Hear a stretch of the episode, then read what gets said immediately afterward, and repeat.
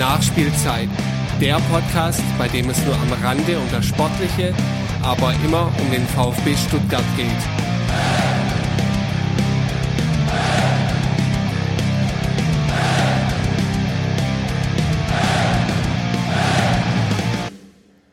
Hallo und herzlich willkommen bei der Nachspielzeit. Das ist die Folge 14. Wir sprechen heute äh, über das Buch der VfB Stuttgart und der Nationalsozialismus. Mein Name ist Ron, auf Twitter bin ich der Edbrustring 1893 und ähm, es sind sehr interessante Gäste heute da zu einem sehr, sehr interessanten Thema, das auch in den letzten Wochen ja nochmal äh, etwas an Aufmerksamkeit gewonnen hat. Zunächst möchte ich es mir aber nicht nehmen lassen, endlich den Transferhammer der Wintersaison hier in der Nachspielzeit zu begrüßen. Hallo Daniel. Hi Ron, hallo liebe Zuhörer. Ja, es hat ein bisschen gedauert, bis wir jetzt zur ersten Folge gekommen sind. Das ist richtig, umso mehr freue ich mich aber, dass es endlich soweit ist und äh, würde vorschlagen, dass du dich einfach mal kurz vorstellst. Ja, sehr gerne. Also nochmal hallo liebe Zuhörer und hallo liebe Zuhörerinnen.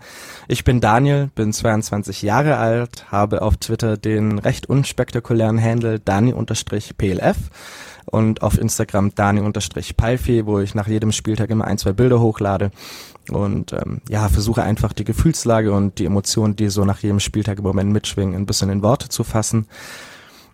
Es erübrigt sich noch irgendwie groß zu sagen, glaube ich, dass ich VfB-Fan bin, VfB-Anhängerin bin und äh, den VfB im Herzen trage. Ich glaube, ansonsten wäre ich jetzt wahrscheinlich auch nicht in dem Podcast.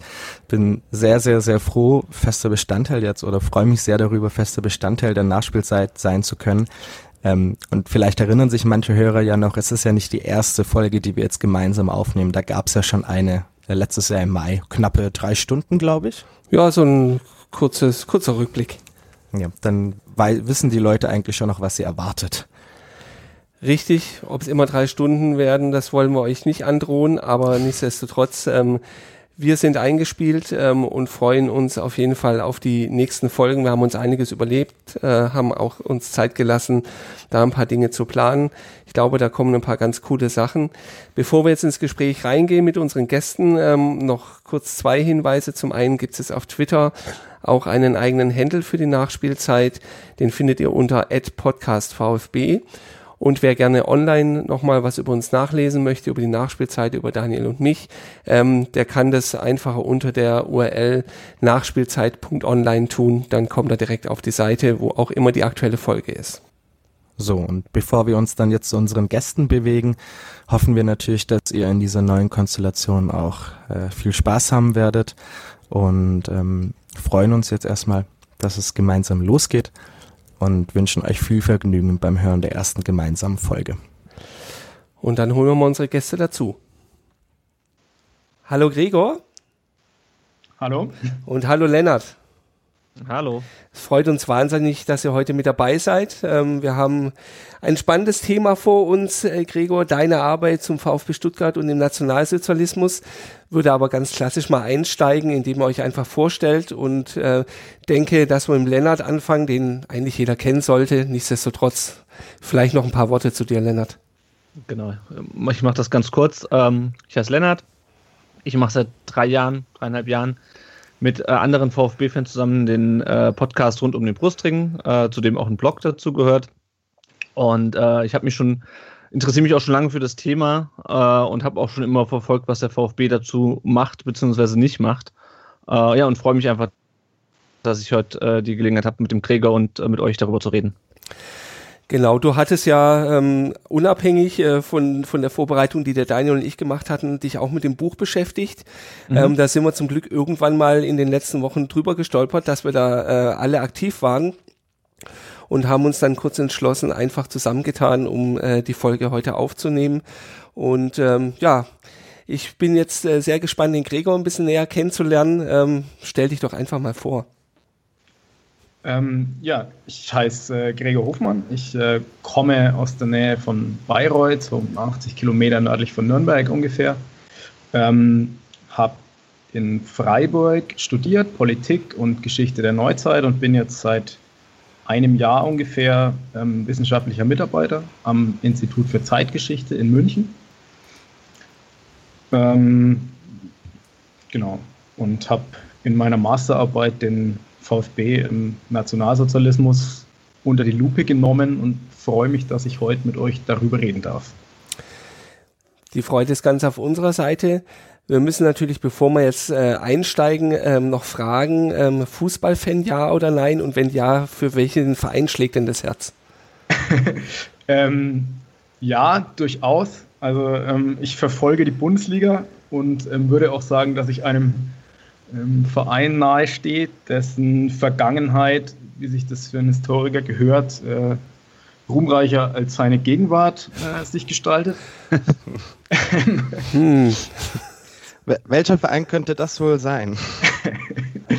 Und ja, also ich bin, bin auch seit der E-Jugend dem Amateurfußball verbunden. Ähm, sei es jetzt als Ehrenamtlicher bei meinem Heimatverein oder ähm, als Spieler bis jetzt ähm, in München auch, ja. Ja, hervorragend. Kannst du uns noch ein bisschen sagen, wo man, äh, ob du im Internet irgendwo unterwegs bist oder wo man über deine Arbeit oder über dich etwas online finden kann? Also ich bin ähm, ehrlich gesagt relativ faul, was meine Online-Präsentation angeht. Ich habe keinen Twitter-Account, ich bin auch nicht bei Facebook. Ähm, von daher ist das, was man findet, wenn man mich googelt, ähm, vermutlich das ist, ist alles, was abzuschöpfen ist.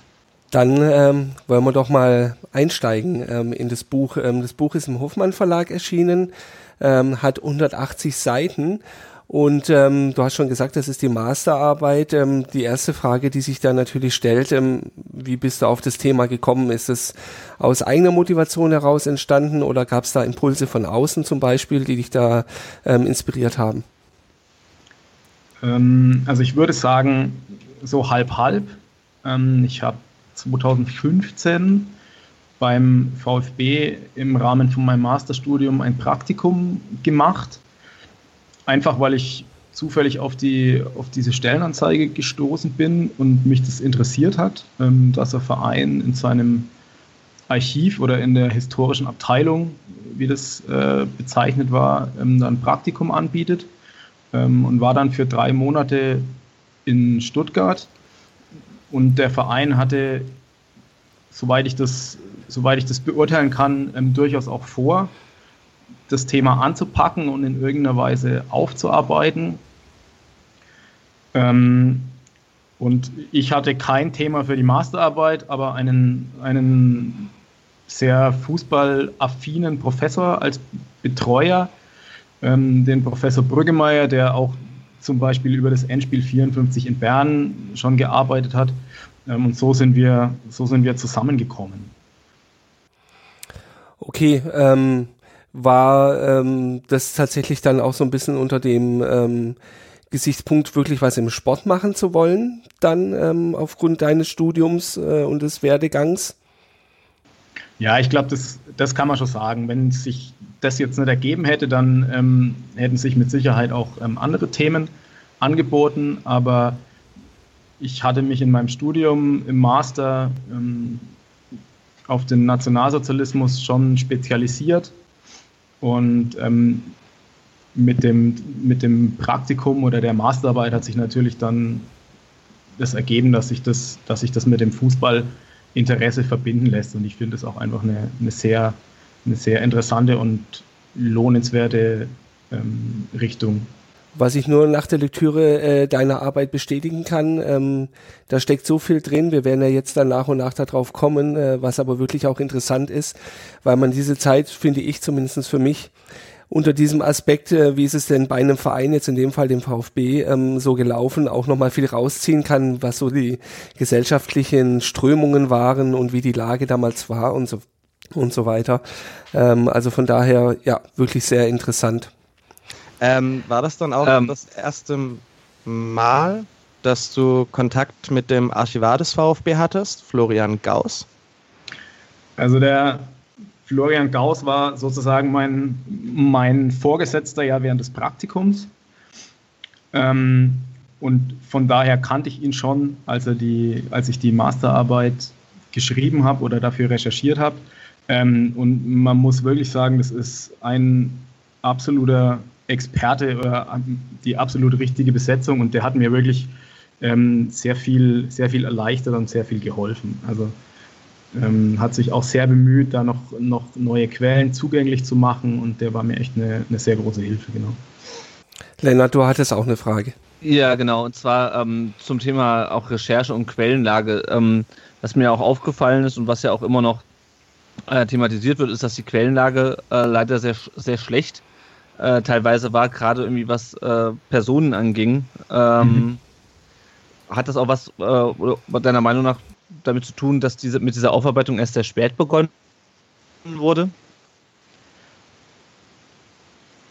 Jein. Also ich glaube, man muss zuerst mal konstatieren, dass es, dass wir halt über einen Sportverein mit ungefähr 1000 Mitgliedern reden.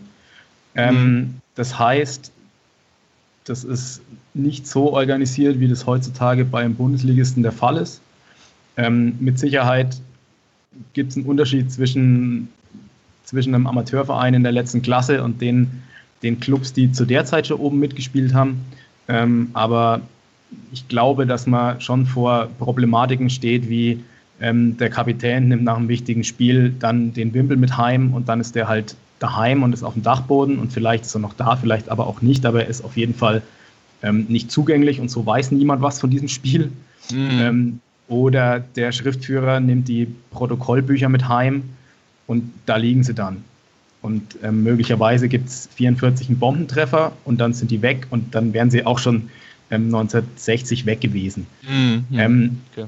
Möglicherweise ist es schon so, dass ähm, danach auch mal noch was weggekommen ist. Da will ich aber gar keine böse Absicht oder so unterstellen, sondern ähm, möglicherweise ist, ist es einfach so, dass dann das Bewusstsein auch nicht da ist.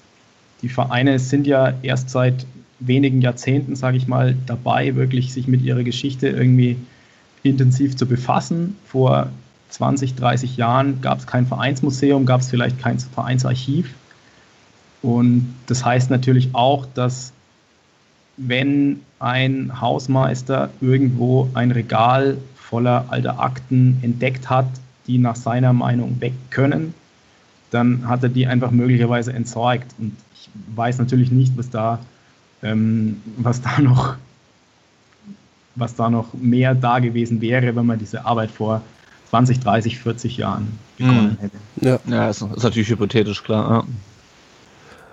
Okay, aber nichtsdestotrotz ein paar äh, Quellen gab es. Ähm, ich glaube, wir kommen, äh, kommen nachher auch nochmal drauf, wie du da quasi äh, auf die Jagd nach den, nach den Quellen gegangen bist. Ähm, eine, eine ist ja die, die Hager-Chronik, ähm, die mhm. relativ mhm. große Bekanntheit hat ähm, die jetzt auch ähm, gerade ausgestellt wird ähm, im Rahmen der, der Ausstellung zu 125 Jahren VfB. Da kann man sich die angucken. Ähm, die war wahrscheinlich äh, zumindest ein guter Startpunkt, oder? Ja, absolut. Also das ist, das ist ein absoluter Glücksfall, dass es die gibt, ähm, weil sie wahnsinnig viel ähm, zusammenführt. Also man muss sich das so vorstellen, das ist eine, naja, vielleicht 10 cm hohes Fotoalbum, in das ähm, wahnsinnig viele Fotografien, ähm, Zeitungsartikel, Briefe, Zeichnungen, ähm, Unterschriften oder Autogrammsammlungen von internationalen Freundschaftsspielen eingeklebt sind, ähm, die einen auch auf das andere, ein oder andere Ereignis einfach aufmerksam macht, das einem sonst möglicherweise durch die Lappen gegangen wäre und die, die einfach ganz, ganz viel Informationen preisgibt über die Zeit. Was ich jetzt in, der, in deinem Buch auch gelesen hatte, dass da viel auch ähm, geschwärzt ist oder geschwärzt wurde in dieser Chronik. Ähm, mhm. Kann man irgendwie eruieren, was da genau geschwärzt wurde? Sind das Namen? Sind das vielleicht auch äh, Sachen, wo dann irgendwann man sich gedacht hat, oh, das wollen, das wollen wir nicht, dass die, dass die Nachwelt das erfährt oder der, der Herr Hager? Äh, also eher politische Sachen, lässt sich das irgendwie aus, den, aus, den, ähm, aus dem Kontext irgendwie erschließen, was da geschwärzt wurde und warum? Also ja, es sind vor allem politische Sachen. Ähm, und was dann geschwärzt wird, das ähm, sind dann tatsächlich einfach so Sachen wie Hakenkreuze oder mal ein, eine Grußformel, wo man natürlich davon ausgehen kann, dass es halt einfach Heil Hitler heißt. Mhm. Ähm, und so Dienstgradbezeichnungen, typische ähm, NS-Floskeln, würde ich jetzt mal sagen. Ähm, manchmal sind auch, oder in seltenen Fällen sind auch, sind auch ganze Artikel oder Fotos oder Zeichnungen oder was auch immer überklebt. Mhm. Ähm, das ist natürlich schon ärgerlich ähm, und für die Arbeit lästig, weil man sich natürlich irgendwie, kann ja sein, dass da, dass da drunter was, was sehr Aufschlussreiches liegt, aber man kann es ja nicht einfach, ähm, kann es ja nicht einfach aufreißen. Mhm. Ähm, aber es ist in, würde ich jetzt mal sagen, in der überwiegenden Anzahl der Fälle ähm, gar nicht so gravierend, weil es eben Sachen sind, von denen jemand offensichtlich kurz nach dem Krieg ähm, empfunden hat, er muss es, er muss es irgendwie tilgen oder, oder schwärzen, ähm, eben irgendwelche NS-Symbole oder, oder Grußformeln. Aber vom Wert jetzt für die, für die Erkenntnisse dieser Arbeit ähm, ist, es, ist es überschaubar, würde ich sagen. Hm. 1953 also wenn wir zu dem Thema Quellenlage und äh, mehr oder weniger den Vereinschroniken und den Festschriften kommen, hieß es ja auch am Ende, dass die nichtsportlichen Aspekte weitestgehend außer Acht gelassen wurden, mit Zitat äh, Wellen der politisch bewegten Zeit um 1933. Wie würdest du denn den bisherigen Umgang des VfB mit dem Thema Nationalsozialismus ähm, betrachten? Also ich würde zunächst mal sagen, dass ähm, gerade wenn man diese, diese Chronik von 1953 sich anschaut, ähm, das eine ganz typische floskelhafte Formulierung für diese Zeit ist. Also ähm, wenn ein Sportverein in den 50ern eine Jubiläumsschrift herausgibt, dann sind solche Formulierungen echt typisch. Was die weitere Aufarbeitung angeht, ähm, hebt sich der VfB, würde ich sagen, jetzt auch nicht unbedingt sehr von den, äh, von den anderen großen Sportvereinen ab. Also die die Monographie mit der, mit der oder das, das Aufarbeitungsbuch kommt jetzt natürlich zu einem Zeitpunkt, wo ähm, das bei vielen Vereinen schon vorliegt, bei manchen auch noch nicht. Und davor war es, war es eben so, dass solange Personen, die diese Zeit miterlebt haben, ähm, entweder selber dem Verein vorgestanden sind oder zumindest die so eine Deutungshoheit über seine Geschichte reklamiert haben, ähm, war das natürlich schwierig, das aufzuarbeiten. Und ähm, das zieht sich eigentlich noch, noch bis hin in die, ja, würde ich sagen, Ende der 90er Jahre, Anfang der 2000er Jahre, ähm, bis dann eine kritische Öffentlichkeit allmählich ähm, eben diese, diese Beschäftigung auch eingefordert hat im Falle von, von großen Fußballvereinen. Meinst du damit dann vielleicht auch die Studie, die 2005 rausgekommen ist, Fußball unterm Hakenkreuz? Ähm, hat, hat diese Studie irgendeine Rolle dann in der Aufarbeitung gespielt? Ähm, das, das würde ich schon sagen. Also wenn der Fußballverband oder ich glaube sogar der größte Sportverband der Welt, nennt sich ja glaube ich der DFB sogar, ähm, wenn der ähm, ja auch auf öffentliche Nachfrage hin ähm, ein solches Buch ähm, in Auftrag gibt oder die Recherchen zu einem solchen Buch unterstützt, ähm, dann hat es auf alle Fälle eine Signalwirkung und hat natürlich auch ähm, medial den, den Blick darauf gelenkt, dass mhm. da was ist, was es, was es in irgendeiner Form zu, zu untersuchen gilt. Wurde darin der VfB auch äh, groß erwähnt? Oder war das, oder wie wurde damals das Buch aufgebaut im Vergleich mit dem Werk, das am Ende jetzt rausgekommen ist von dir? Ähm, also der VfB ist, ist da in mancher, mancher Hinsicht erwähnt worden. Der, das Thema war ja der, der DFB und ähm, mhm. darauf lag natürlich auch der Hauptfokus, aber die Vereine sind an manchen Stellen vorgekommen, so auch der VfB. Ähm, unter anderem mit äh, Gustav Bluthardt, der, ähm, glaube ich, 1934 als VfB-Jugendleiter zum, zum Verband oder eben dann zum Gau Württemberg äh, gewechselt ist, ähm, aber auch der damalige Vereinsführer Hans Kiener ähm, und in diesem Gefolge ist, ist der VfB ja auch als ähm, sogenannter NS-Vorzeigeverein ähm, ja, eingeschätzt worden. Ist es denn ähm, so, dass jetzt ähm, deiner, deiner Recherche nach ähm, da schon aber äh, auch eine, ja, eine Entwicklung stattgefunden hat, wie man sich beim Verein damit beschäftigt, bis, bis hin zu heute. Ich meine, wir haben jetzt ähm, kürzlich die Stele da ähm, ähm, enthüllt bekommen, sozusagen vom, vom, vom Vereinsheim, ähm, um an die ausgeschlossenen Mitglieder zu erinnern. Also da hat sich ja wirklich was getan, ähm, war aber halt ähm, dem Gefühl nach zumindestens über die Jahre äh, doch ein Prozess, oder?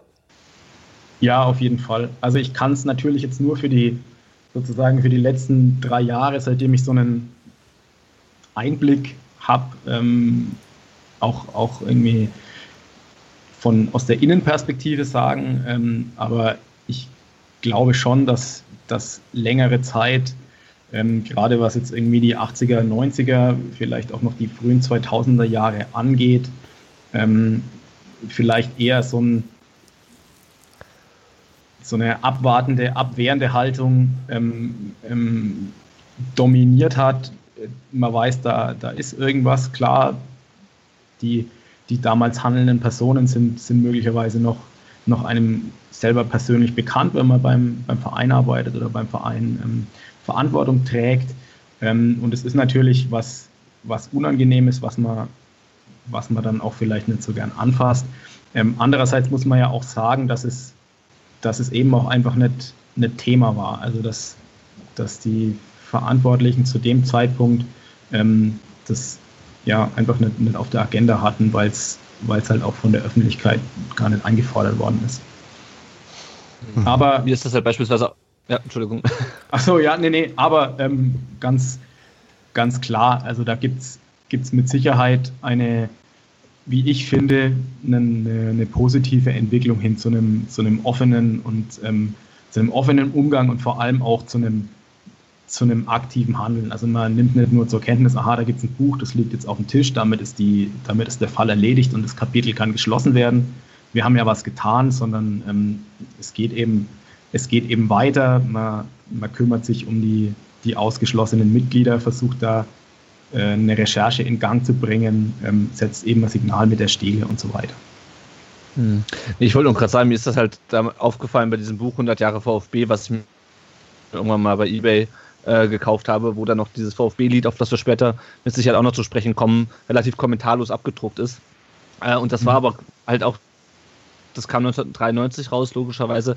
Und dann wahrscheinlich aber auch vom ganzen Umgang mit dem Thema, glaube ich, auch ein Abbild halt der, der Zeit wiederum. Weil ich glaube, diese Wehrmachtsausstellung, diese ganze Diskussion darüber, die war ja, glaube ich, Mitte der 90er. Ähm, und das kam mir dann auch alles noch erst. Ja, klar, absolut. Also man sieht, glaube ich, schon eine, eine Linie, dass es ähm, von äh, 53, wo es mehr oder weniger in zwei Sätzen abgehandelt wird, ähm, über das 100 Jahre VfB-Buch zum Beispiel, ähm, wo dem zumindest schon mal in irgendeiner Form Aufmerksamkeit zuteil wird, ähm, über die Chronik von 2012 zum 120-Jährigen, ähm, wo es dann schon mehrere Seiten gibt, wo man sich auch explizit eben dieser Thematik stellt und eine, auch eine Einschätzung von Nils Habemann einholt auf einer Seite, ähm, dass es da eine Entwicklung gibt, die, die jetzt eben auch mal zu einer, ja, zu einer, zu einer noch differenzierteren und ausführlicheren Aufarbeitung geführt hat. Mhm. Jetzt interessiert uns natürlich auch, wie sah denn die Arbeit am Buch ähm, ganz praktisch aus? Also äh, kann man sich das so vorstellen wie bei äh, Herr der Ringe, wo Gandalf in den Keller geht und riesen alte Wälzer äh, wälzt? Oder ähm, wie, wie hast du recherchiert? Was hast du so gemacht da? Also ich habe tatsächlich, glaube ich, für eine Masterarbeit doch ähm, relativ viel Zeit im Archiv verbracht ähm, und habe nach dafür natürlich auch entsprechend lang gebraucht ähm, und habe nach, nach so einer kurzen, kurzen Planungsphase ähm, erstmal das Archiv vom Verein selber äh, genutzt. Das heißt, ähm, einerseits die, die Vereinsnachrichten vor allem, die für die, für die 1920er Jahre vor allem vorgelegen haben ähm, und die echt einen, einen differenzierten Einblick ähm, in den Verein und das, was halt den Verein zu der Zeit bewegt hat, ermöglicht haben. Dann gibt es im VfB-Archiv äh, eine Kiste mit Feldpost aus dem Zweiten Weltkrieg. Äh, es gibt die schon, schon angesprochene Hager-Chronik zum Beispiel und äh, eine ganze Reihe von, von anderen kleinen, kleinen Versatzstücken, die man, die man da noch gefunden hat. Und dann ähm, ist ein großer Teil der, der Arbeit äh, fußt auf öffentlichen Archiven. Das heißt, ich war im Stadtarchiv in Stuttgart, ähm, wo zum Beispiel die Protokolle vom, äh, vom Beirat für Leibesübungen äh, auf äh, Mikrofilm vorliegen. Das heißt, also es ist sozusagen so, ein, so eine Art Sportausschuss ähm, während der NS-Zeit. Dann äh, gibt es dort die Akte zur oder die Akte mit den meisten Infos zur, zur Platzfrage unter anderem. Ähm, als der VfB eben Mitte der 30er ein, ein neues Vereinsgelände erhält, ähm, und auch da noch weitere kleine, kleinere Einheiten, die, die von Interesse waren. Ich war im Staatsarchiv in Ludwigsburg, wo unter anderem die Spruchkammerakten von der Entnazifizierung mhm. äh, liegen und im, im, Hauptstaatsarchiv in Stuttgart, wo so Schriftverkehr mit Ministerien und so weiter ähm, einzusehen war. Also ich war durch, durchaus sozusagen im, im Keller und habe in alten Büchern, Büchern gelesen, das kann man schon so sagen, ja. Du hast es ja vorher schon ein bisschen angedeutet. Wie empfandest du denn dann die Zusammenarbeit mit, ähm, mit dem Archivar Florian Gauss und mit dem VfB generell?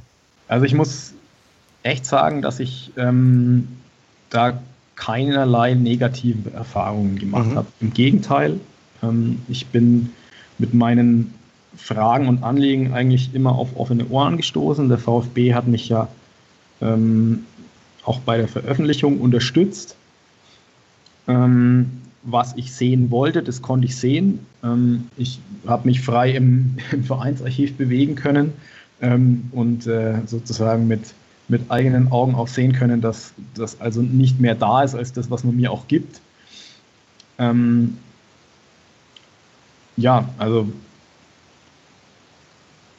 das, das einerseits bei der Recherche und dann eben ja im Zuge von der, von der Veröffentlichung ähm, bin ich, bin ich eigentlich genauso, genauso vorbehaltlos unterstützt worden. Also sei es mhm. jetzt durch, durch ähm, die, die Begleitung von diesem ganzen Drucklegungs-, äh, und so weiter und als, als auch ähm, durch, einen, durch einen Druckkostenzuschuss, den der VfB geleistet hat, damit das Buch ähm, erscheinen konnte.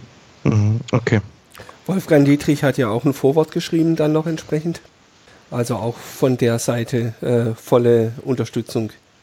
Ja, also es ist mir bewusst, dass, ähm, dass äh, der Wolfgang Dietrich in, in der Fanszene oder in der aktiven Fanszene vielleicht äh, nicht nur positiv gesehen wird, aber ich kann beim besten Willen nichts Negatives sagen. Ähm, der hat sich dafür eingesetzt, dass dieses Buch erscheinen kann. Ähm, der hat mich unterstützt und ich fand es auch ähm, persönlich eine, eine, große Wertschätzung, ähm, dass er zur Präsentation gekommen ist ähm, und da persönlich vor Ort war als, als Vereinspräsident, als ich das Buch vorgestellt habe in, in Oldbronn.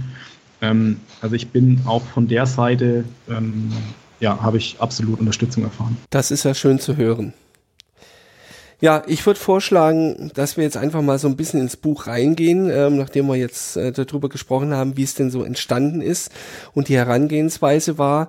Ähm, vielleicht kannst du uns, Gregor, einfach mal so ein bisschen mitnehmen. Ähm, du fängst ja auch äh, mit der Gründung quasi an und ähm, gehst du die ersten Schritte ähm, seit 1893 äh, im Kaiserreich, dann noch in die Weimarer Republik. Ähm, ja, nimm uns doch mal mit in die Zeit.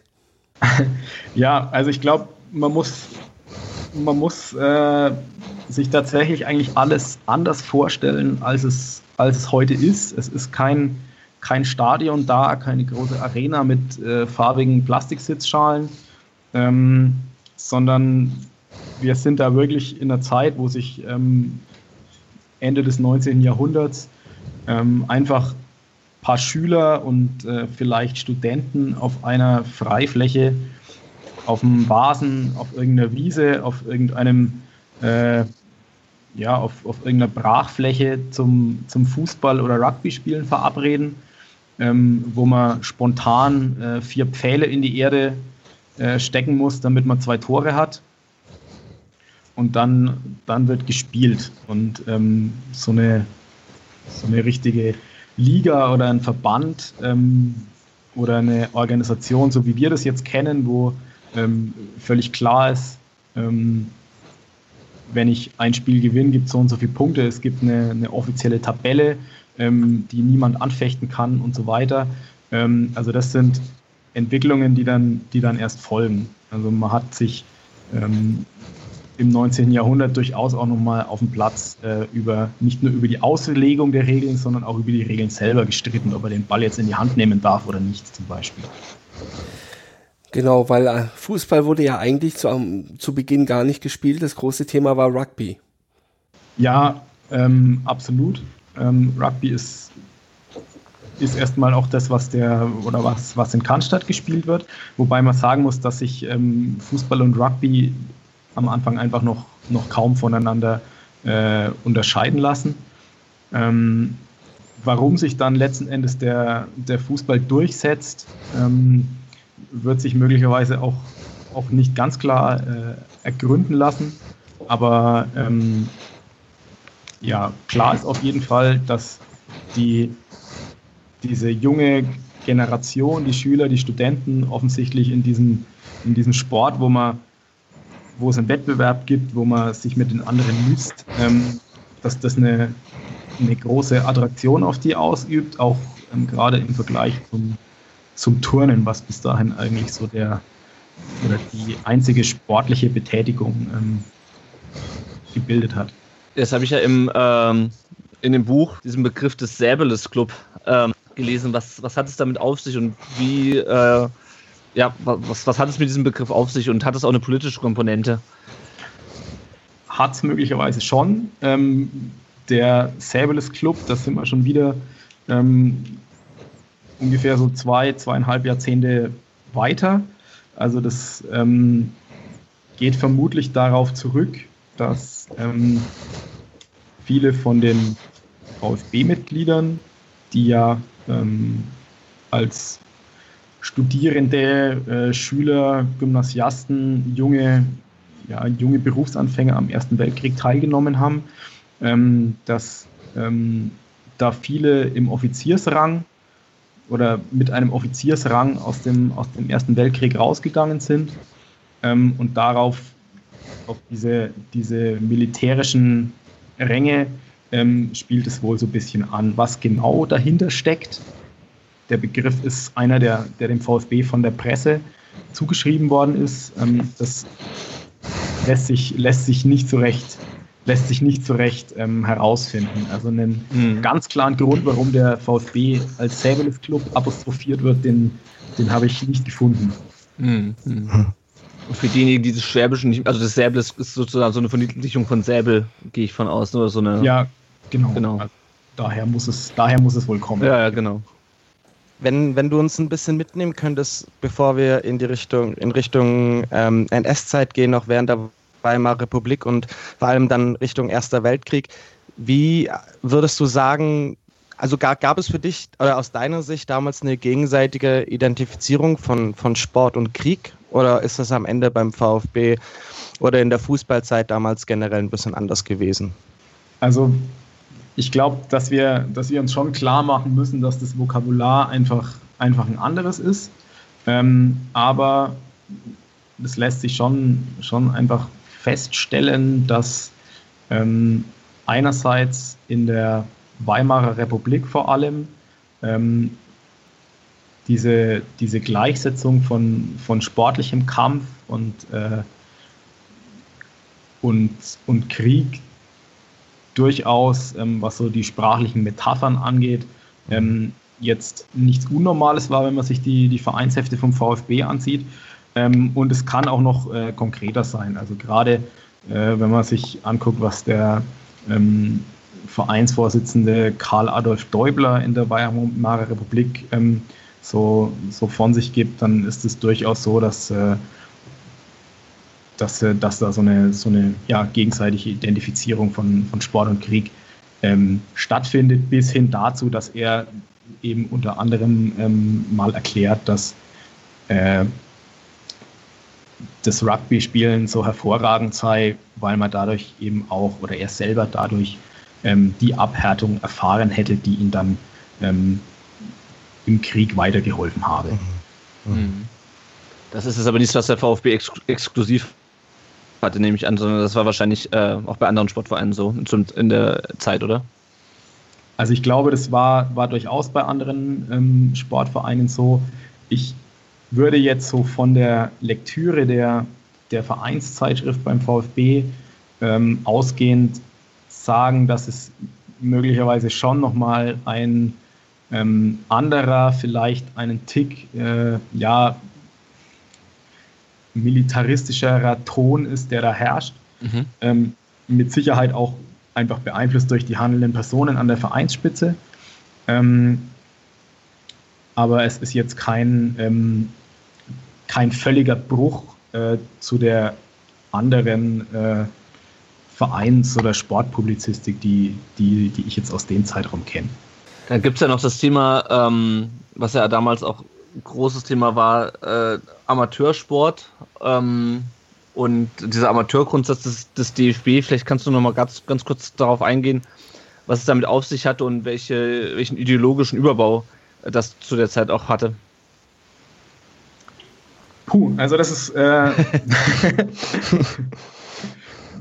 das ist äh, ein, eine komplexe Angelegenheit ähm, und ja durchaus auch was, wo sich die wo sich die sportgeschichtlichen Gelehrten ähm, weiterhin streiten. Mhm. Ähm, also im Kern geht es darum, dass äh, ja, der DFB in der Weimarer Republik von seinen Vereinen verlangt hat, ähm, dass sie Amateurvereine sind. Das heißt also ganz banal, dass sie ähm, die Spieler nicht dafür bezahlen, dass sie sie für also dass sie für sie spielen, das heißt, ein äh, in irgendeiner Weise ja, frei verhandelbares Gehalt dafür, ähm, dass ich morgen für einen bestimmten Verein auf dem Platz stehe. Ähm, das ist äh, was, was, was in dieser Zeit mh, zumindest offiziell überhaupt nicht denkbar ist. Mhm.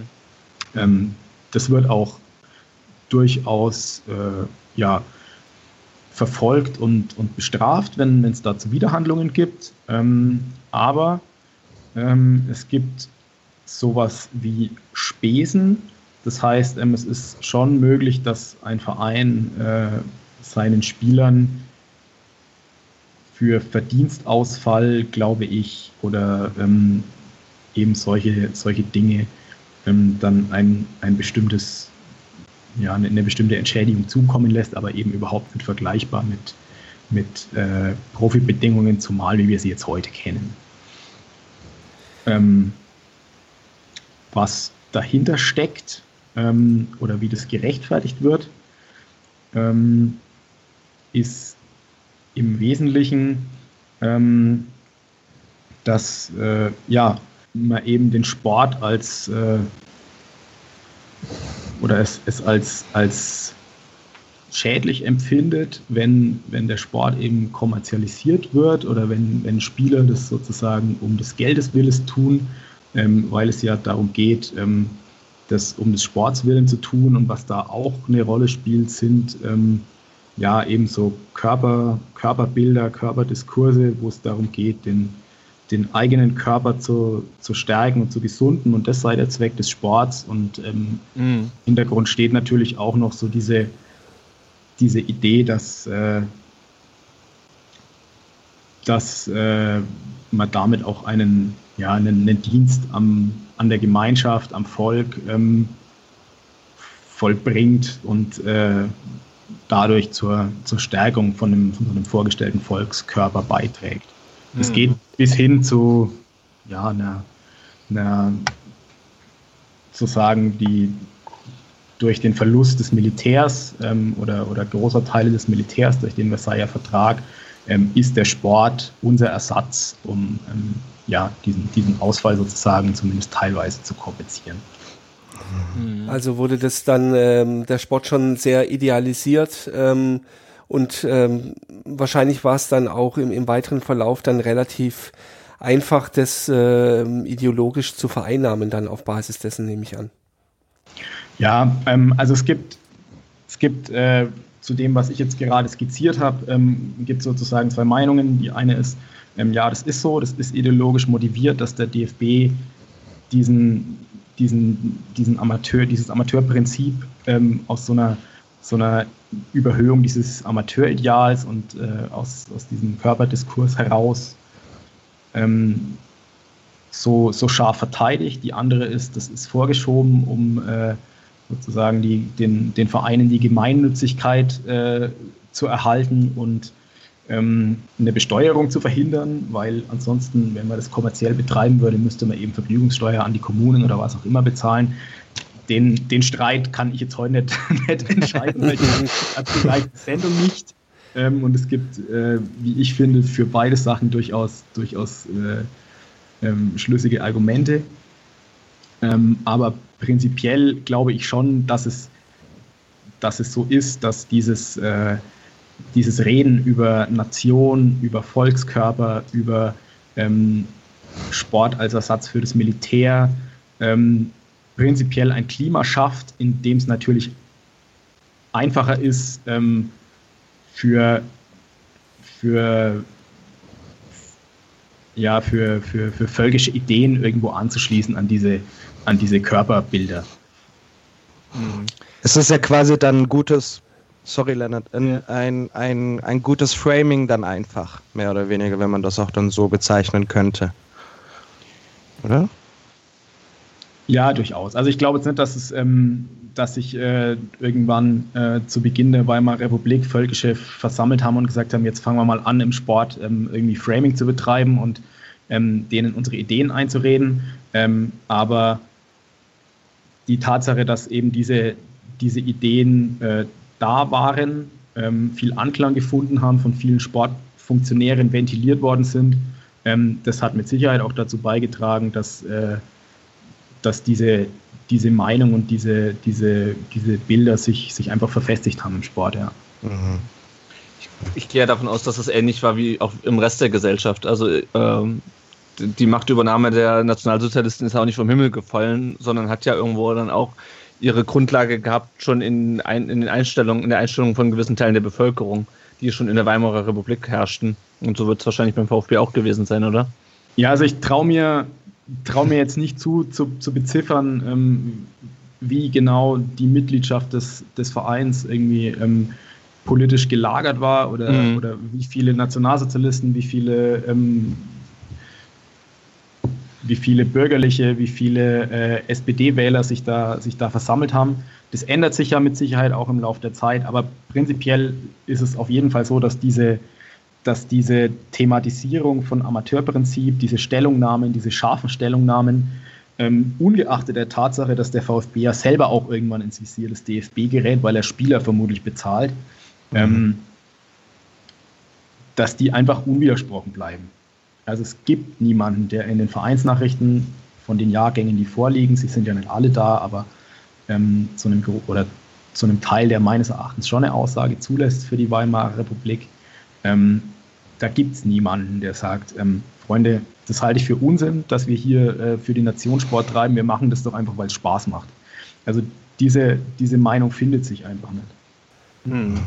Also gerade in der Weimarer Republik, äh, wenn wir da auch mal vielleicht auf, auf ein, zwei Personen kommen, die das ja dann in der Zeit schon auch geprägt haben. Der Egon Reichsgraf äh, von Beroldingen und auch der Dr. Adolf Deubler, ähm, die, die waren schon auch ein Kind ihrer Zeit, äh, in dem, wie sie, wie sie nach außen aufgetreten sind und was sie da auch äh, im, im Sinn hatten äh, für, den, für den VfB. Ich glaube, dass die, dass die beiden ähm, sehr richtig ein, ein kind, kind ihrer Zeit waren. Ähm, das betrifft sowohl den, den ähm, Karl Adolf Däubler, der im, im Ersten Weltkrieg und in, in einer Studentenverbindung äh, seine, seine politische Sozialisation erlebt hat, ähm, von der wir auch wissen, dass sie, dass sie sehr nationalistisch eingestellt war zu der Zeit.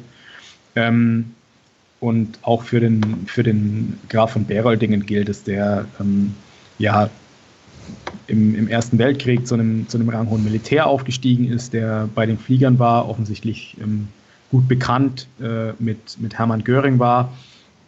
Ähm, und das sind Leute, von denen wir auch ganz genau eben aus den Vereinsnachrichten zum Beispiel wissen, dass sie mit ihren politischen Vorstellungen, mit ihrer Einschätzung zur Lage ähm, der Weimarer Republik und zu ihrer ja, zu ihrer skeptischen bis feindlichen ähm, Einstellung gegenüber dieser, dieser Republik eigentlich im, im, im, Verein auch nicht hinter dem Berg gehalten haben.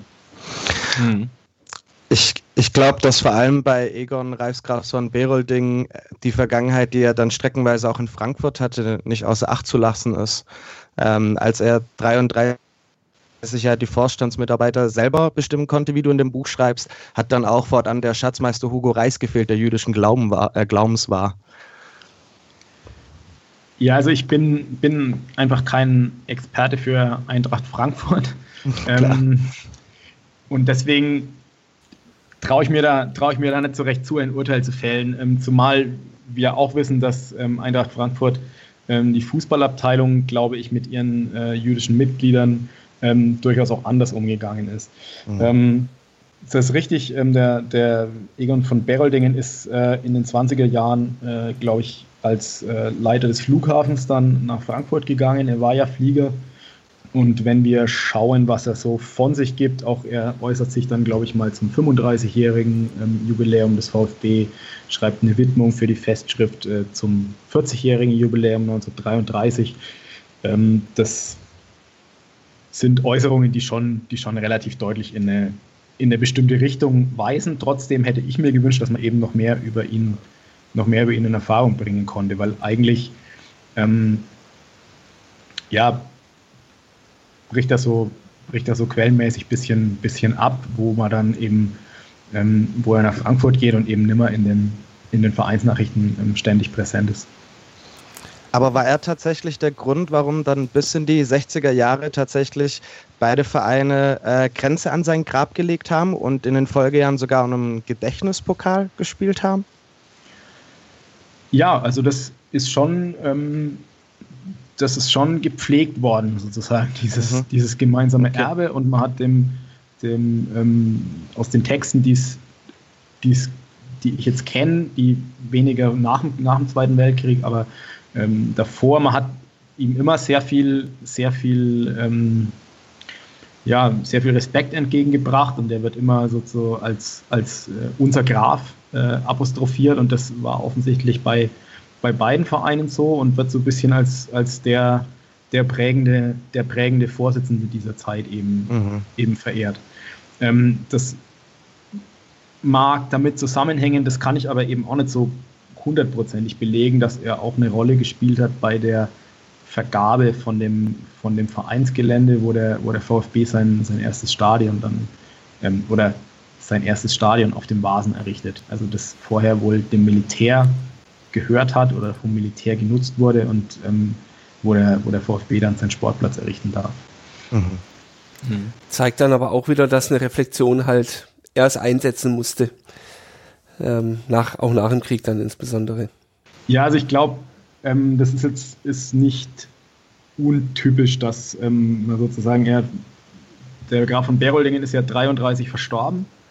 Ähm, das heißt, seine, seine Lebenszeit in, unter der NS-Diktatur ähm, ist sehr, sehr kurz. Ähm, das heißt, dass äh, er jetzt wahrscheinlich einfach weniger mit diesem mit dem NS-Regime ähm, identifiziert worden ist, rückblickend. Ähm, es waren mit Sicherheit noch Leute da, die ihn persönlich gekannt haben zu der Zeit ähm, und äh, ihm, ihm wie auch immer äh, ja da mit Respekt oder mit Respekt irgendwie ihm gedacht haben und seinen, seinen Leistungen für den Verein. Ähm, und ist also vor allem so in den 50er, 60er Jahren kann ich mir auch vorstellen, dass es da einfach halt kein, kein Bewusstsein dafür gibt. Und ähm, dass man da möglicherweise jemanden, jemanden der, der eine problematische Geschichte hat, ähm, ehrt. Und ähm, es fehlt natürlich auch völlig ähm, so eine, ja, so eine, so eine kritische Berichterstattung. Also da gibt es keine Öffentlichkeit, die einfordert, dass ein Verein ähm, sich jetzt mal kritisch mit seiner Vergangenheit ähm, im Nationalsozialismus oder eben noch dazu in der Weimarer Republik ähm, auseinanderzusetzen hat, sondern ähm, da wird eben über Fußball Bericht erstattet und, und über weiter nichts. Ähm, was natürlich auch noch in die Zeit der Weimarer Republik fällt, ich habe es vorhin schon mal angesprochen, dieses VfB-Lied. Ähm, wir hatten ja auch schon eben über das Thema äh, Amateurstatus und ähm, sozusagen der Zweck des Sports ges äh, gesprochen. Und in diesem VfB-Lied heißt es ja, ähm, dass es also Deutschland neu und stark ersteht. Dafür spielt der VfB, ist also ist dieses VfB-Lied auch so ein bisschen Ausdruck dieser, dieser Geisteshaltung, die wir gerade schon diskutiert hatten, ähm, auch mit dem, mit dem Thema Amateurstatus und äh, ähm, sozusagen der Verbindung zum, zum Nationalen auch?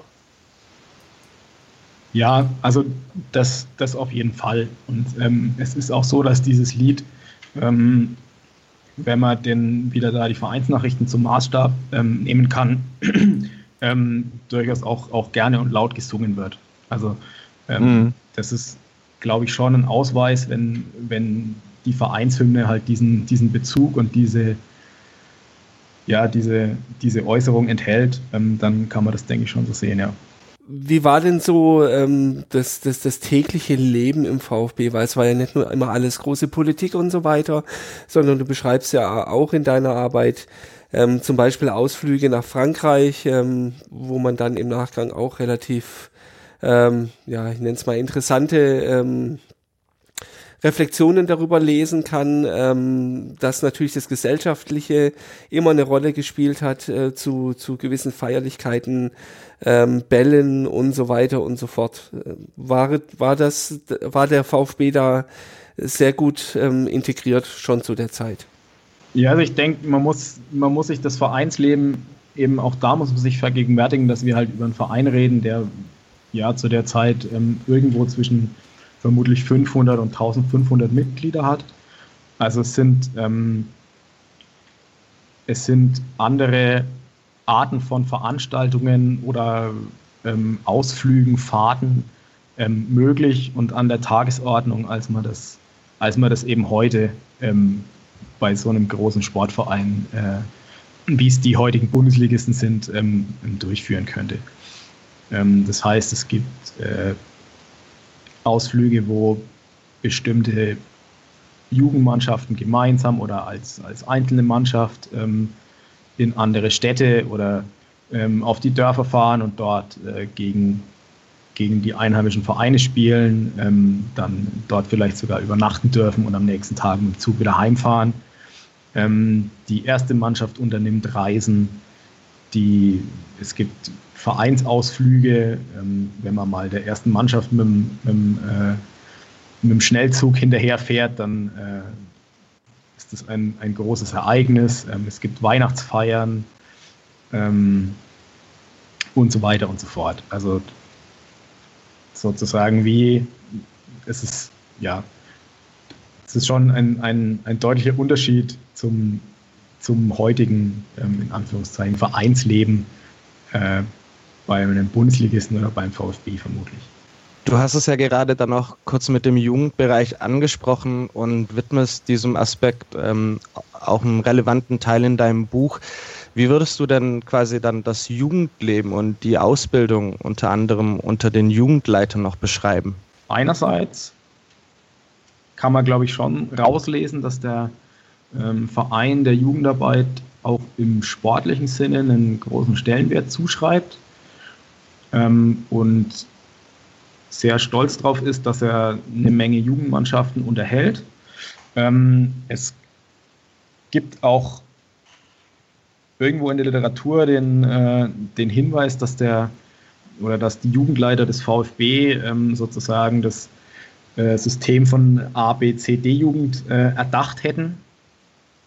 Ähm, ob das stimmt, weiß ich gar nicht. Äh, aber es ist wohl schon so, dass man zu der Zeit eine sehr ähm, verhältnismäßig systematische und, äh, und auch erfolgreiche Jugendarbeit betreibt. Mhm. Ähm, das andere ist, ähm, dass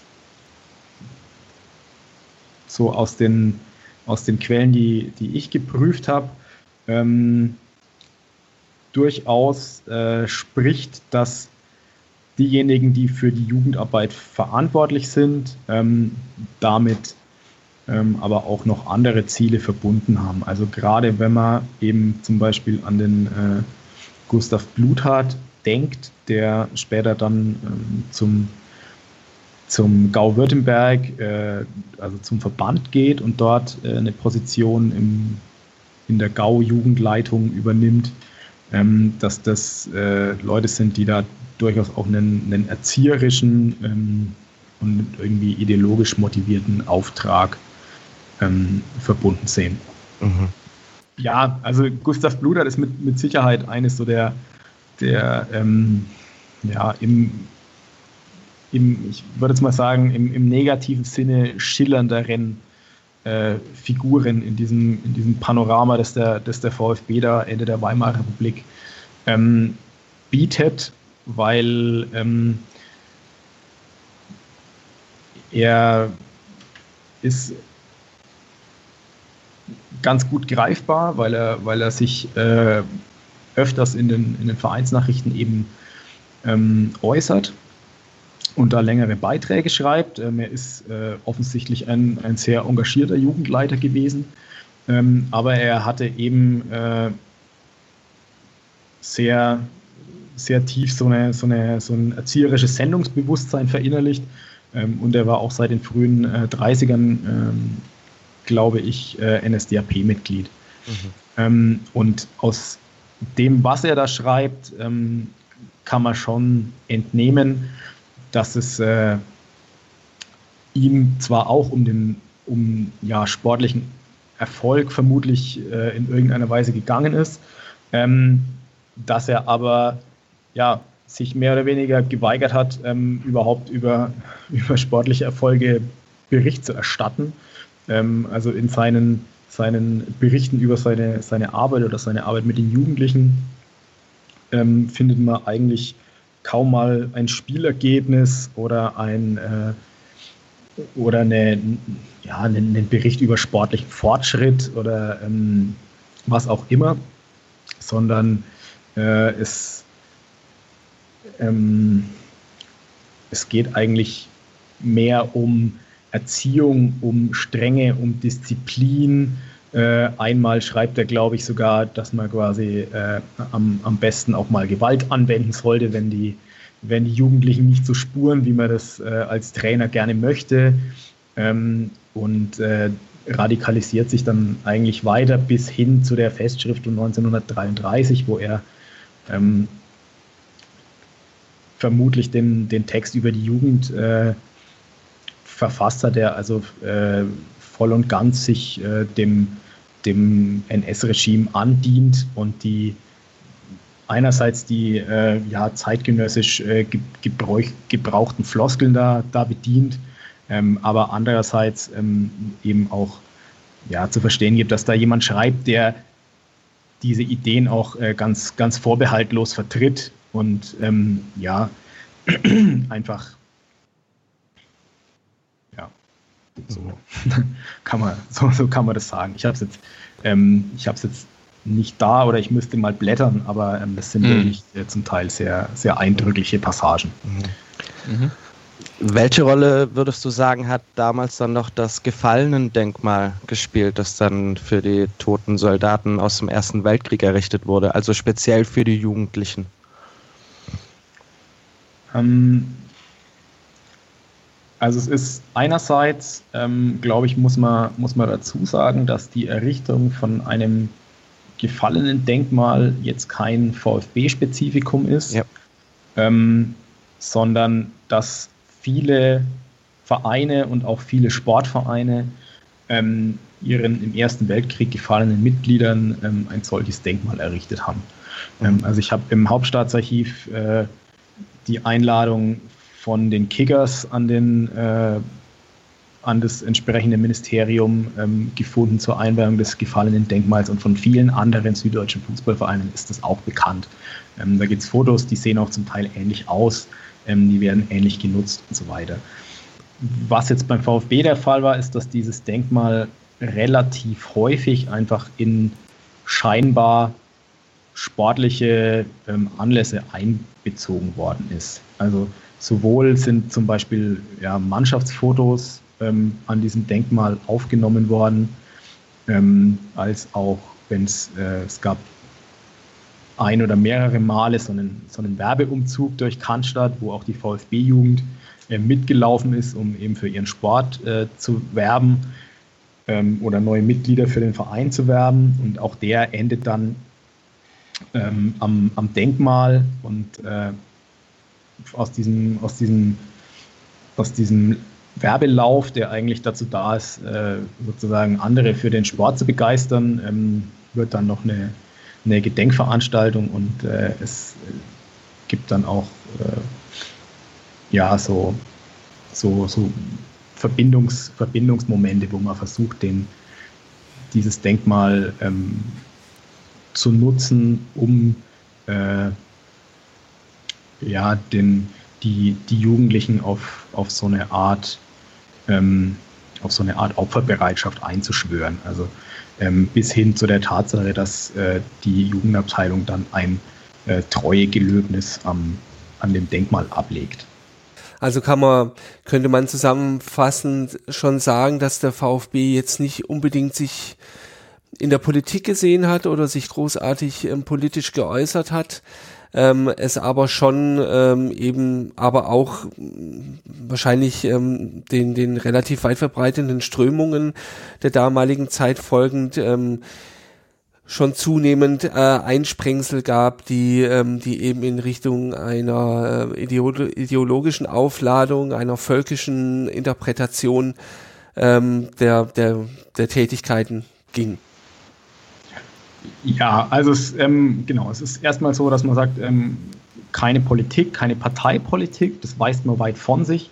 Man möchte keine Zersplitterung oder keine, ähm, kein irgendwie Partikularismus, sondern ähm, es geht immer darum, ähm, dass, der, dass der Verein ähm, eine Gemeinschaft ist, dass das irgendwie was organisch Gewachsenes sein soll ähm, und dass man diese, dass man so eine Zersplitterung fernhält und das ähm, wird zumindest in den, in den Sachen, die der Verein veröffentlicht, also zum Beispiel in den Vereinsnachrichten, ähm, auch als Ziel für, das, für, das, für die Republik oder für das Volk dargestellt.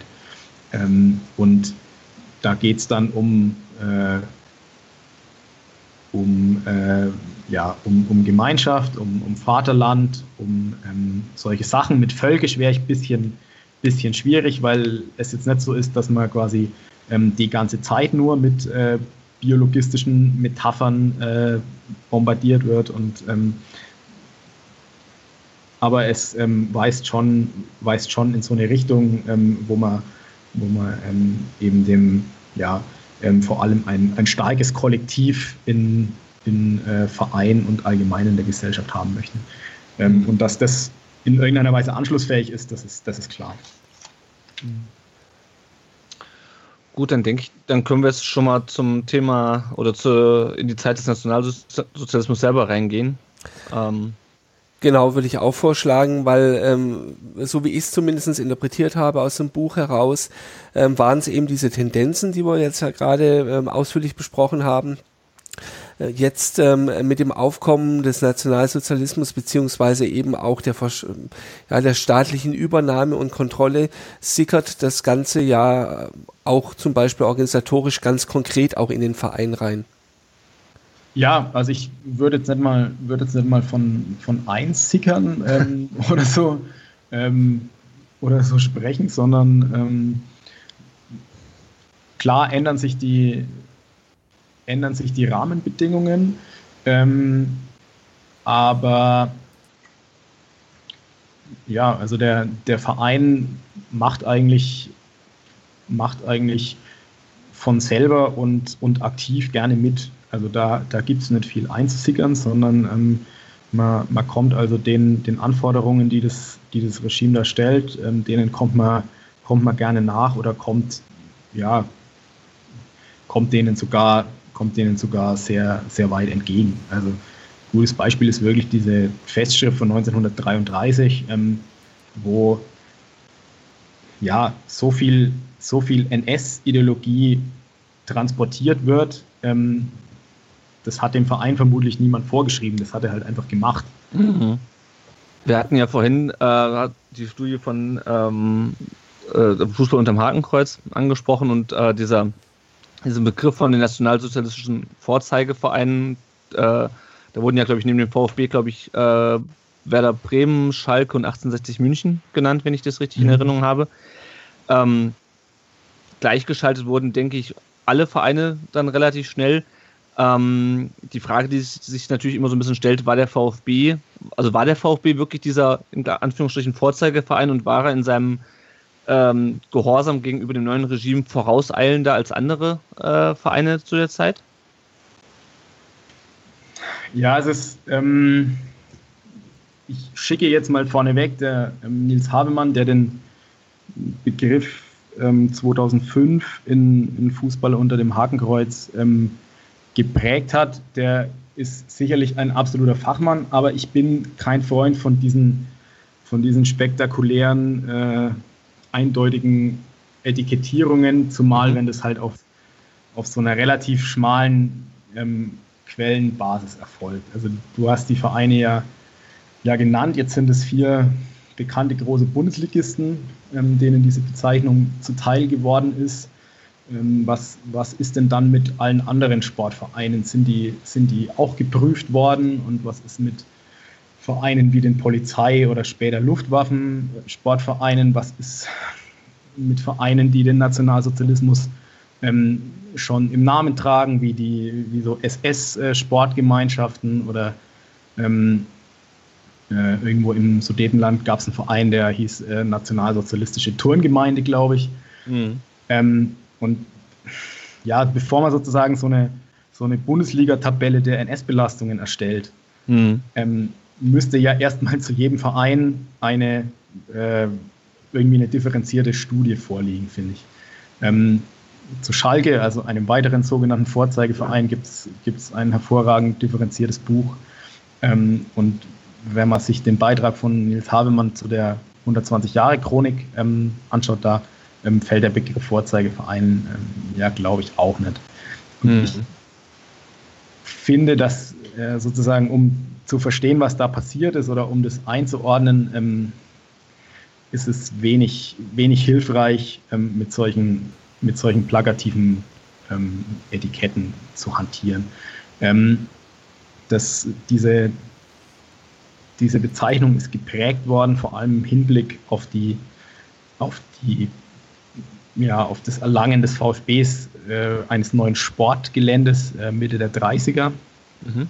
Ähm, und ähm, stützt sich sozusagen vor allem äh, auf die, die Äußerungen, die der VfB da in seinen, in seinen Schreiben an die, an die Stadt tätigt ähm, und in der darlegt, was er für ein äh, besonders national eingestellter und äh, besonders nationalsozialistischer ähm, Verein ist. Und ich bin mir, bin mir nicht sicher, ob äh, das sozusagen die einzige Quelle sein sollte, auf, aufgrund der man den, den VfB beurteilt. Also ich finde, das sollte man schon ähm, differenzierter und auf einer größeren Quellenbasis tun. Mhm. Ja, auf jeden Fall sind wir aber damit quasi schon auch so ein bisschen bei einem der, der ähm, ja, bekanntesten, wenn man so sagen will, vielleicht auch am meist beleuchteten Themen angekommen, die Platzfrage. Also wir sprechen ja darüber, dass der VfB ähm, für eine NSDAP-Kundgebung am 30. Juli 32 den Platz zur Verfügung gestellt hat. Und ähm, du hast es gerade schon erwähnt, Gregor, ähm, danach ähm, an der einen oder anderen Stelle dann auch immer wieder darauf abgehoben hat, ähm, dass man das eben getan hat ähm, und um dann schon eine frühe äh, Verbundenheit zumindest mal ähm, zu äußern. Ähm, wie ist denn dieses ganze Themengebiet Platzfrage so einzuordnen aus deiner Sicht?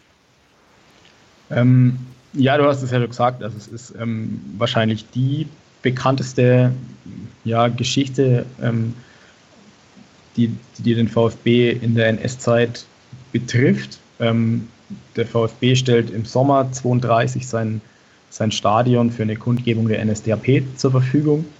Ähm, daraufhin kündigt die Stadt den Mietvertrag, weil der Stadt das Vereinsgelände gehört. Ähm, 1933 dann die, die NS-Machtübernahme und 1937 ähm, errichtet die Stadt dem Verein dann ein neues Stadion. Ähm, dazwischen hat man dann sozusagen eine, eine direkte Linie gezogen. Kundgebung 32 äh, ist gleich Bevorzugung aus politischen Gründen ähm, 1937, aber ähm, dazu gibt es eine ganze Reihe ähm, ja, Quellen, die die, die die Studie unter die Lupe nimmt und die, die schon dazu geeignet sind, finde ich, ähm, dieses Bild äh, zu differenzieren. In welcher Art differenzieren? Ähm, also einerseits, was, was sozusagen die, die Kundgebung 1932 und das Nachspiel angeht, ähm, aber auch was die, was die Errichtung des neuen Stadions und, und den Kontakt zwischen VfB und Stadt ähm, nach der Errichtung ähm, angeht. Also was ähm, wo wir uns befinden, ist, ist der Cannstatter Vasen und ähm, der VfB hat dort ähm, eine, eine Anlage errichtet auf einem Gelände, das der Stadt gehört und der VfB war der Mieter. Ähm, der VfB hat dort äh, dieses kleine Stadion bis ähm, auf so eine, ja, wahrscheinlich auf eine Größe von, von knapp 20.000 äh, Zuschauerplätzen ausgebaut. Man sieht aber gleichzeitig ähm, immer, dass die Verantwortlichen ähm, so eine stete Furcht vor, vor städtischen Plänen haben, nämlich ähm, wahlweise dass der Platz der Neckarkanalisation zum Opfer fällt oder dass eine Radrennbahn da gebaut werden könnte von der Stadt oder einfach die Festwiese ausgeweitet werden könnte. Ähm, also es gibt schon, schon über die 1920er Jahre hinweg ähm, immer mal wieder Befürchtungen, dass, dass einem also dieser Platz ähm, entzogen werden könnte. Am, Im Juli 32 ähm, stellt der VfB dieses kleine Stadion der NSDAP für eine Wahlkampfkundgebung zur Verfügung gegen das ausdrückliche Verbot der Stadt. Ähm, und die Stadt spricht daraufhin dem VfB ihr Missfallen aus, ähm, verhängt eine Strafzahlung gegen die Partei und wenig später ähm, kündigt sie dem VfB dieses Stadion ähm, zum 1. April 1934. Ähm, Aber diese Kündigung ist möglicherweise ähm, durchaus äh, ohnehin vorgesehen gewesen. Also ähm, wenn man sich die, die Berichterstattung von, dem, von der damaligen äh, ja, bürgerlich-liberalen Presse anschaut, vom, vom Stuttgarter Neuen Tagblatt, ähm, das schreibt über eine Ausschusssitzung vom Stadtrat, wo es ähm, um diese, diese Kundgebung und den, den Mietvertrag mit dem VfB geht. Und aus dieser Berichterstattung geht hervor, dass ähm, zwar die KPD den VfB sofort rausschmeißen will, als Reaktion auf diese ähm, NS-Veranstaltung, aber es ansonsten ähm, offensichtlich völlig konsensual zugeht und es überhaupt keine Überraschung ist, dass der VfB ähm, da eben 1934 dieses Gelände räumen muss, weil man das, so steht da drin, ähm, in die allgemeinen Vasenanlagen einbeziehen möchte. Also das scheint überhaupt keine, keine spektakuläre Wendung zu sein. Hm. Ähm, deswegen sind da schon, glaube ich, ein paar Zweifel angebracht, dass der VfB ähm, wegen dieser Kundgebung sein, sein Gelände verliert. Was die Tatsache, dass der VfB sein Gelände der NSDAP für die Kundgebung zur Verfügung stellt, ähm, natürlich in keiner Weise rechtfertigt. Mhm. Mhm. Interessanterweise hat ja der VfB rund um die Thematik der Platzfrage ja auch gut ein Viertel seiner Mitglieder verloren. Kann man das in dem direkten Zusammenhang sehen oder würdest du sagen, dass vielleicht noch andere Gründe, andere mutmaßliche Gründe mit reingespielt haben? Ähm, also es ist natürlich erstmal auffällig, dass äh, es offensichtlich im, also genau zu diesem Zeitpunkt zu einem Mitgliederschwund kommt. ähm, und dann auch noch dieser Größenordnung und äh, in, in, diesem, in diesem kurzen Zeitraum.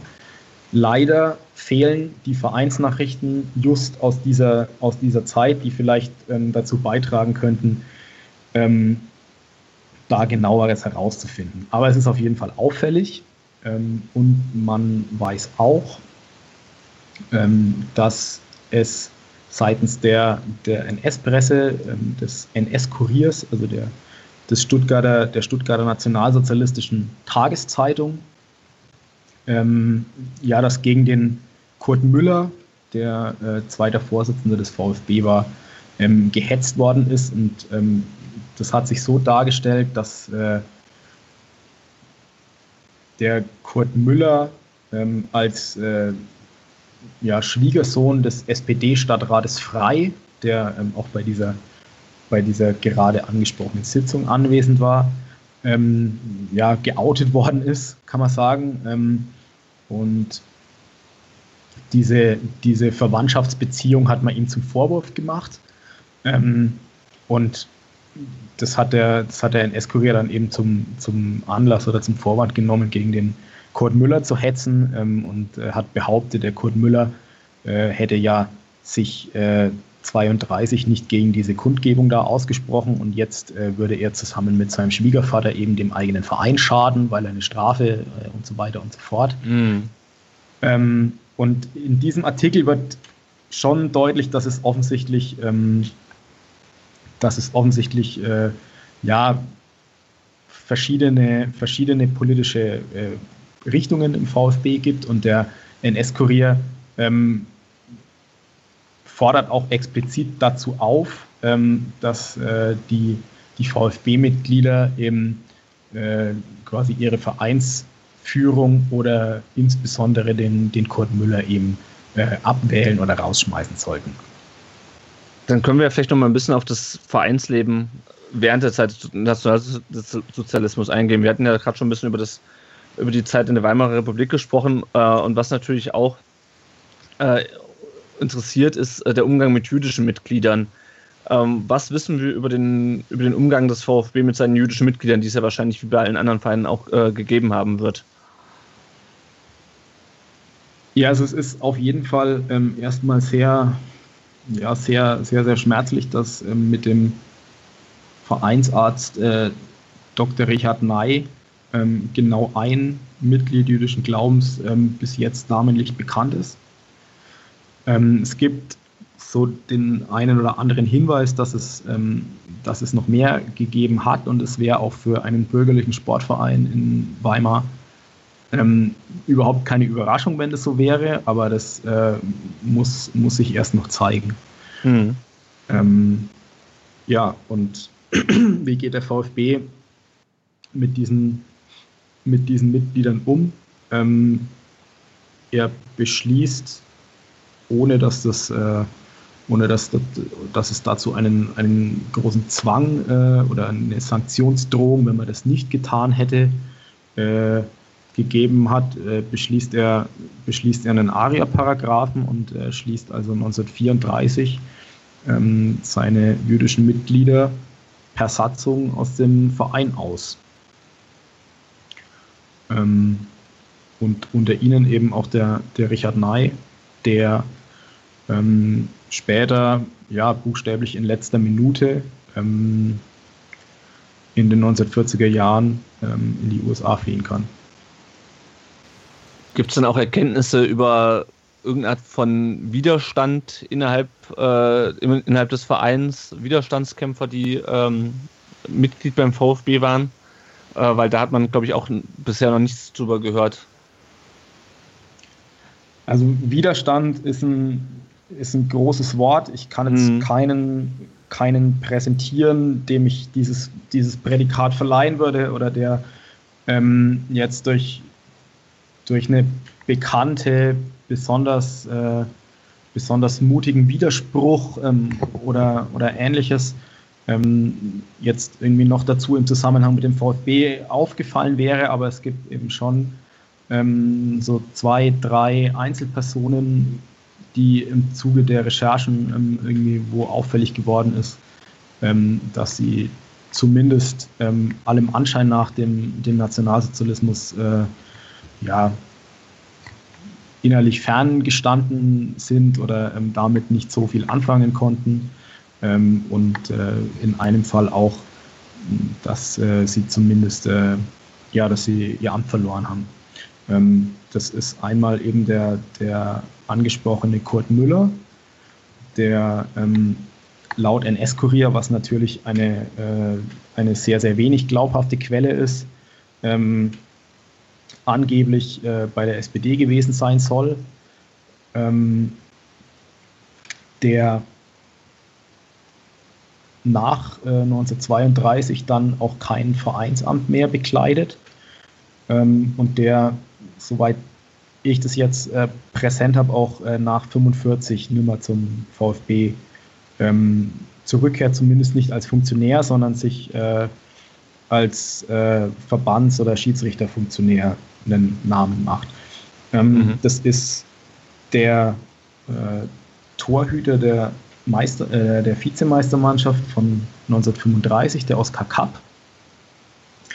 Ähm, von dem äh, ja, private Briefe, die mir, die mir seine Nachkommen freundlicherweise zugänglich gemacht haben, ähm, die da Hinweise geben, dass äh, er möglicherweise Mitglied äh, beim Reichsbanner Schwarz-Rot-Gold war, also einem ähm, sozialdemokratisch äh, dominierten republikanischen ähm, Verband, der sich zur Aufgabe gemacht hat, eben die Weimarer Republik gegen die gegen ihre ähm, Feinde von sowohl von rechts ähm, als auch äh, durch die Kommunisten zu, zu verteidigen und ähm, der ja laut, laut dieser, dieser Dokumente auch aus einer sozialdemokratisch geprägten Familie stammt und der angeblich, ähm, das lässt sich weder weder beweisen noch, äh, noch das Gegenteil nachweisen, ähm, sich äh, freiwillig zum Militär gemeldet hat, um, um einer drohenden Verhaftung zu entgehen und der eben ja, illegal Flugschriften für das, Schwarz, äh, für das, für das Reichsbanner Schwarz-Rot-Gold verteilt haben soll. Ähm, und das ist äh, drittens der ähm, Josef André, also ein äh, ehemaliger Abgeordneter aus Württemberg für das, äh, für, das, für das Zentrum, ähm, der ab der Machtübernahme der NSDAP ähm, dazu gedrängt worden ist, sich aus dem öffentlichen Leben zurückzuziehen und der, ähm, glaube ich, äh, ab 1944 auch ähm, im KZ gesessen hat, ähm, aber eben den, diese Zeit überlebt hat und ähm, sich nach 1945 am, am Aufbau der CDU beteiligt hat. Mhm. Jetzt sind wir ja schon äh, so ein bisschen ähm, drin, äh, mal ein paar Personen zu beleuchten. Ähm, äh, du widmest äh, dem auch in, in deiner Arbeit äh, nochmal einen größeren Teil. Ähm, wen würdest denn du äh, jetzt über die Zeit betrachtet und insbesondere diese Zeit da, da besonders nochmal herausheben wollen? Also Fritz Walter ist sicherlich eine Person, über die man nochmal sprechen muss, die ja lange den VfB dann geprägt hat und ähm, du schreibst es auch, an denen äh, man sich eigentlich ausschließlich positiv erinnert der aber natürlich ähm, zumindest äh, auch Berührungen äh, in die Zeit herein äh, hat, entsprechend.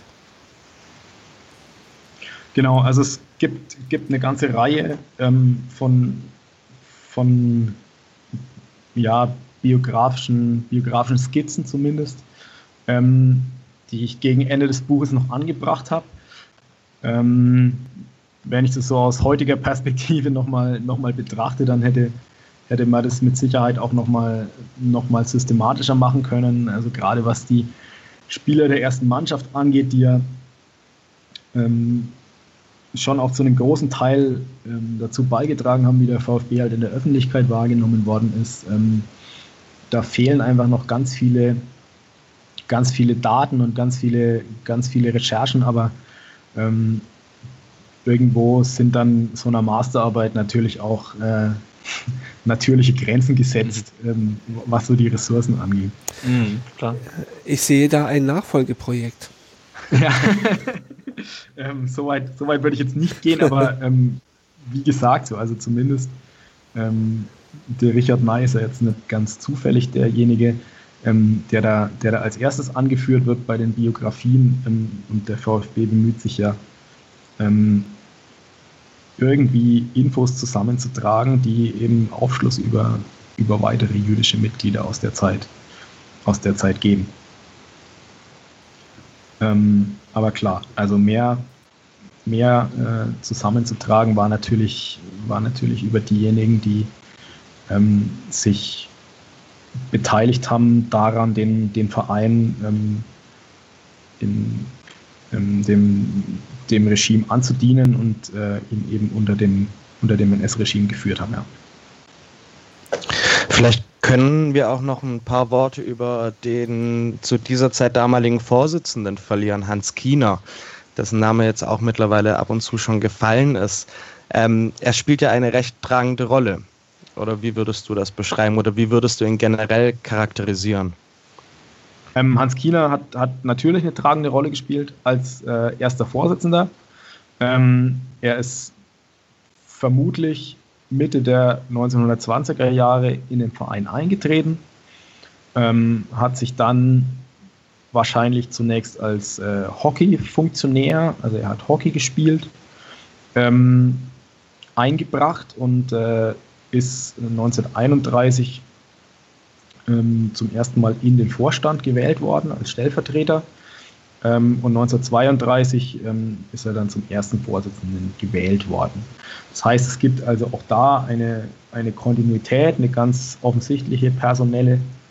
Ähm, es ist nicht so, dass äh, 1933 bei Machtübernahme irgendwie Personal äh, in großem Maße ausgetauscht worden ist beim VfB an der Vereinsspitze, sondern ähm, Hans Kiener war seit 32 Vorsitzender und ist es auch geblieben, ähm, bis er im Krieg ähm, Mitte der 40er Jahre dann äh, aus Stuttgart evakuiert worden ist. Ähm, er ist im März 1932, also vor der Kundgebung ähm, im Sommer 1932 ähm, auf den VfB-Platz in die NSDAP eingetreten und äh, war damit eins von den, von den Mitgliedern, die eine, die eine äh, ja, Mitgliedsnummer von, von unter einer Million äh, noch bekommen haben ähm, zur Orientierung. Ähm, Im Januar 1933 hatte die Partei dann 800.000 äh, Mitglieder. Ähm, wenn man sich so anschaut, wie seine äh, Vereinskollegen über ihn über ihn reden, dann kann man schon zu der, oder kriegt man den Eindruck, dass äh, sie das eben mit sehr viel Respekt tun und vor allem der Fritz Walder ähm, lobt ihn immer wieder auch für, sein, für seine angenehme persönliche Art. Ähm, und China ist eben derjenige, der diese, der natürlich als Vorsitzender, ähm, also die öffentlichkeitswirksamen äh, Anlässe wie das Finale 1935 oder die Einweihung des, äh, des äh, neuen Vereinsgeländes 37, ähm, der da im Vordergrund steht, der auch da mit äh, Leuten wie dem ähm, NSDAP-Oberbürgermeister ähm, da mit, äh, da mit dem OB Strölin das, das Vereinsgelände eröffnet oder ähm, mit ihm da beim Finale zu sehen ist. Ähm, und insofern ja den, den Verein auf dieser, auf dieser Ebene einfach als Vorstand äh, präsentiert und auch ähm, in seinen Reden den, den, den Duktus der Zeit und äh, die, diese Verbindung von, von Sport und äh, NS-Regime ähm, ja, äh, ausnahmslos, ausnahmslos zum Ausdruck bringt. Mhm. Dann hast du den Fritz Walter ähm, jetzt gerade erwähnt, wenn wir vielleicht mal ähm, noch kurz einen Blick auf, auf ihn werfen. Wie hat sich denn da seine Vita dann mit dem VfB verknüpft und ähm, wie war denn dann der, der Fortgang auch, auch nach dem Krieg?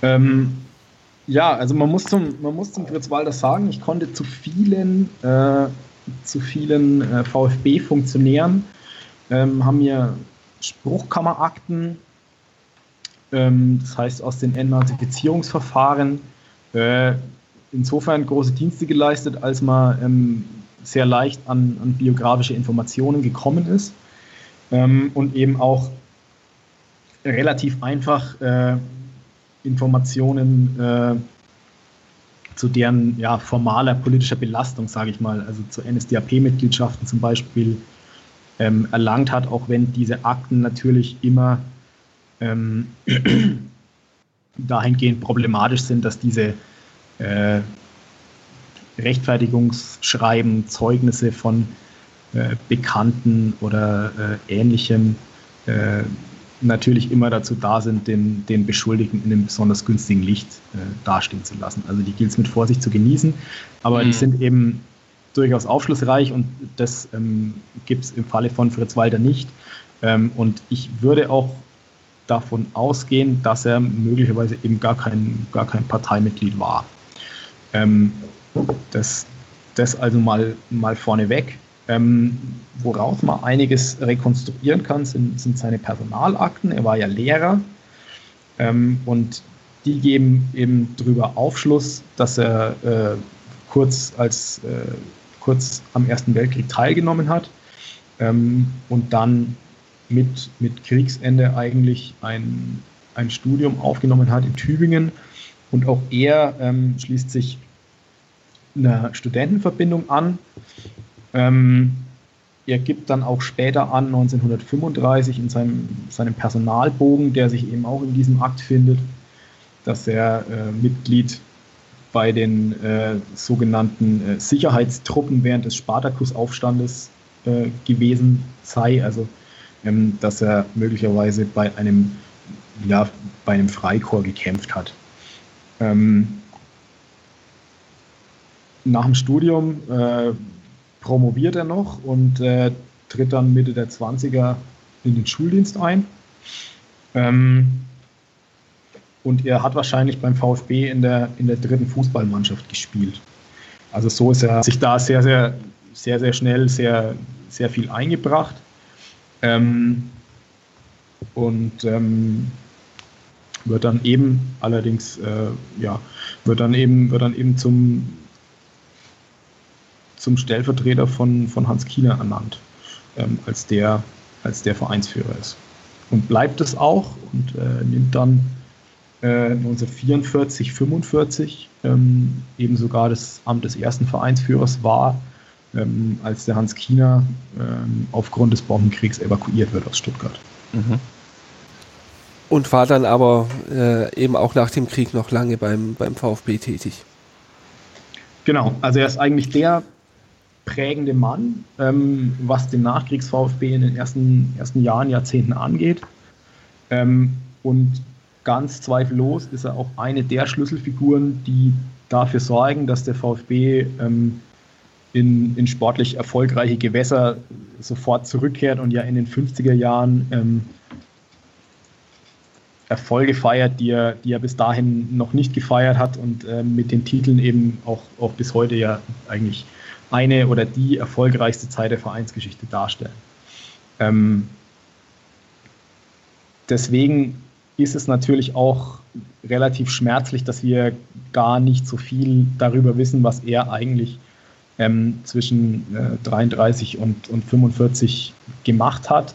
Ähm, was eben bekannt ist, ist, dass er ähm,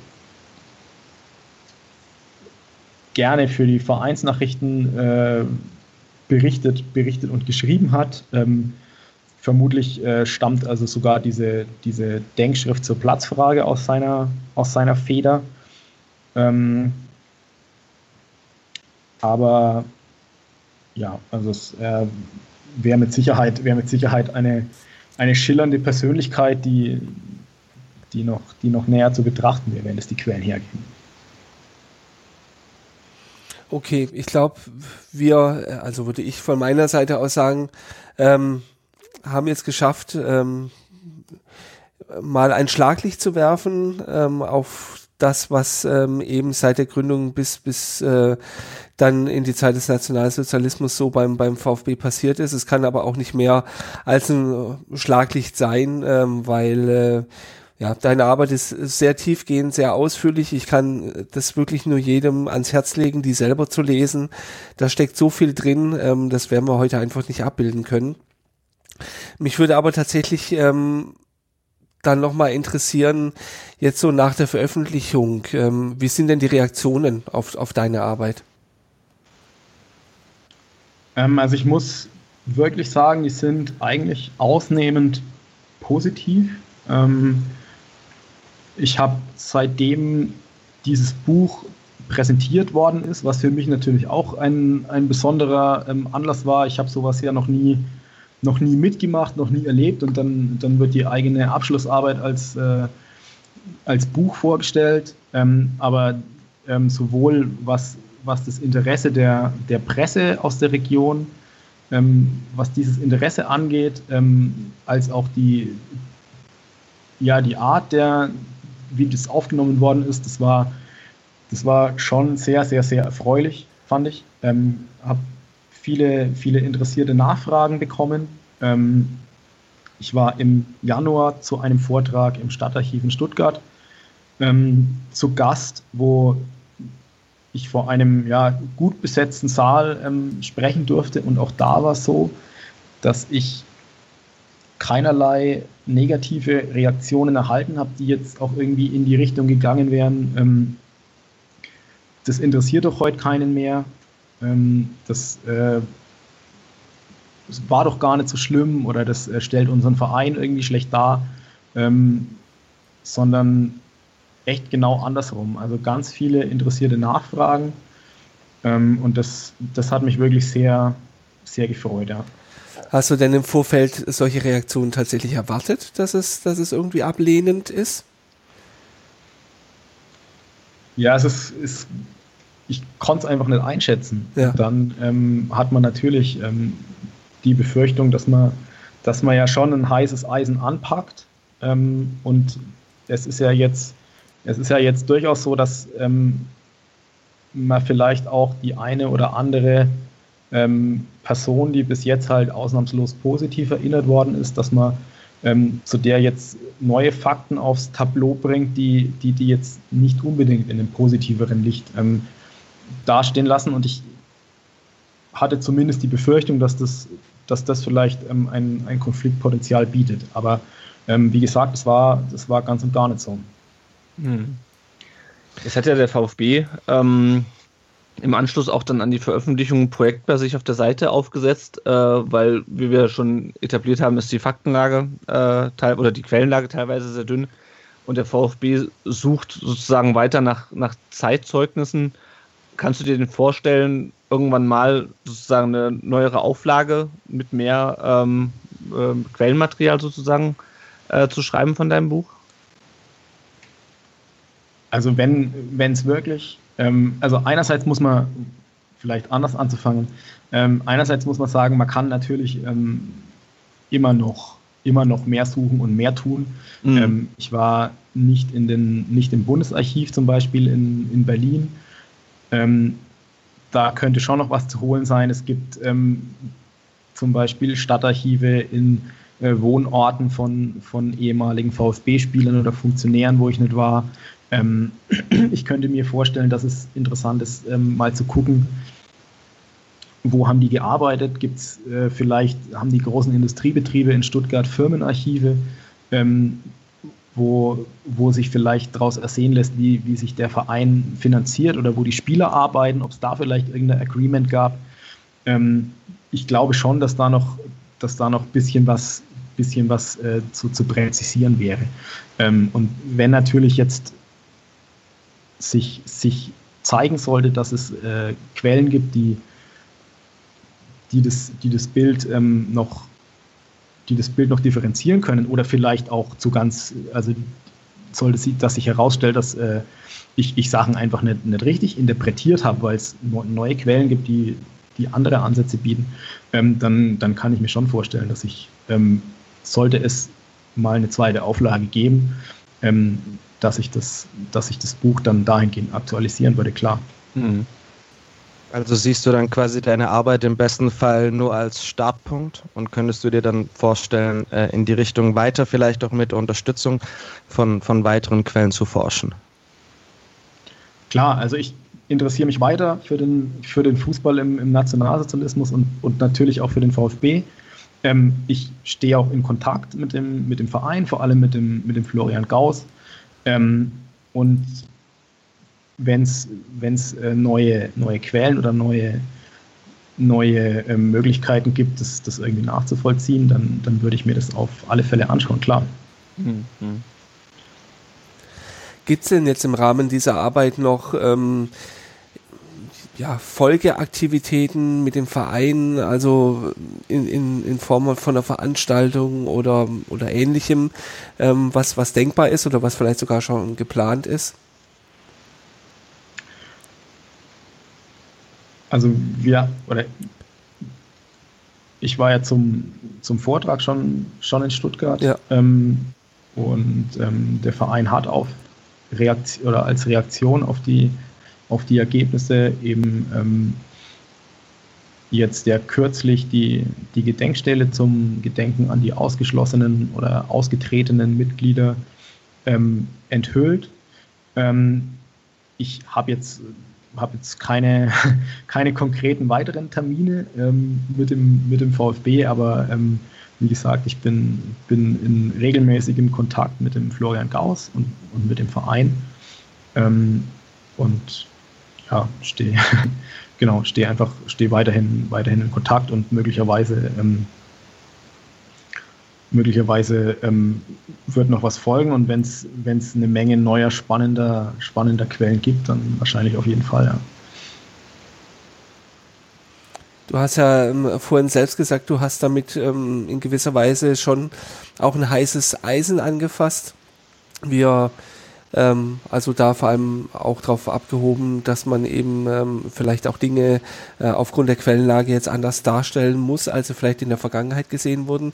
Es ist aber ja auch ähm, gesamtgesellschaftlich gerade ein Thema, was viel diskutiert wird. Ähm, wenn es äh, in, in Richtung äh, neu aufkommendem ja, Populismus oder ähm, ja, rechtsgerichteten Gesinnungen ähm, ja, wenn man das äh, sich mal vor Augen hält.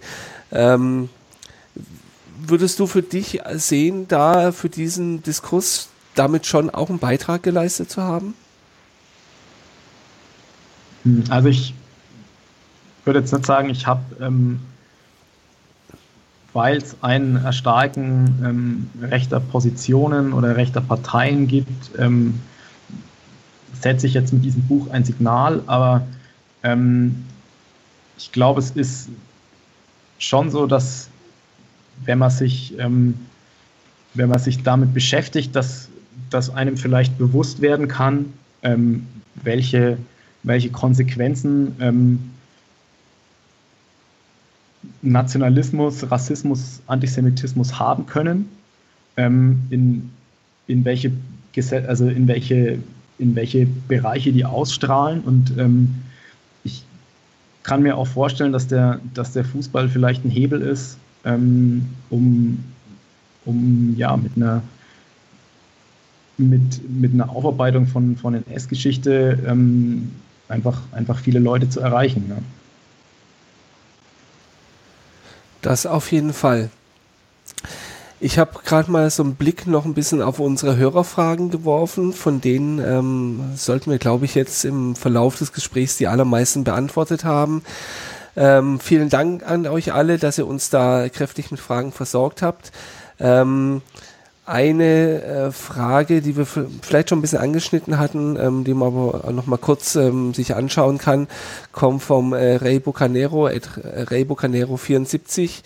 Ähm, der sagt, wie könnte man denn die Lehren aus der NS-Zeit und auch das, was du eben jetzt ähm, da erarbeitet hast, ähm, vielleicht nochmal in ein Projekt, in ein dauerhaftes Projekt in der Gegenwart, äh, in die Gegenwart übertragen. Gab es da Überlegungen, irgendwas, ähm, oder ähm, ist es dann eher ein, ein Thema, was tatsächlich ähm, dann im Verein auch, auch gemacht werden muss, ohne dass du da äh, noch weiter mit eingebunden bist? Oder könntest du dir vorstellen, im Verein dann vielleicht sogar eine Rolle in diese Richtung mit einzunehmen?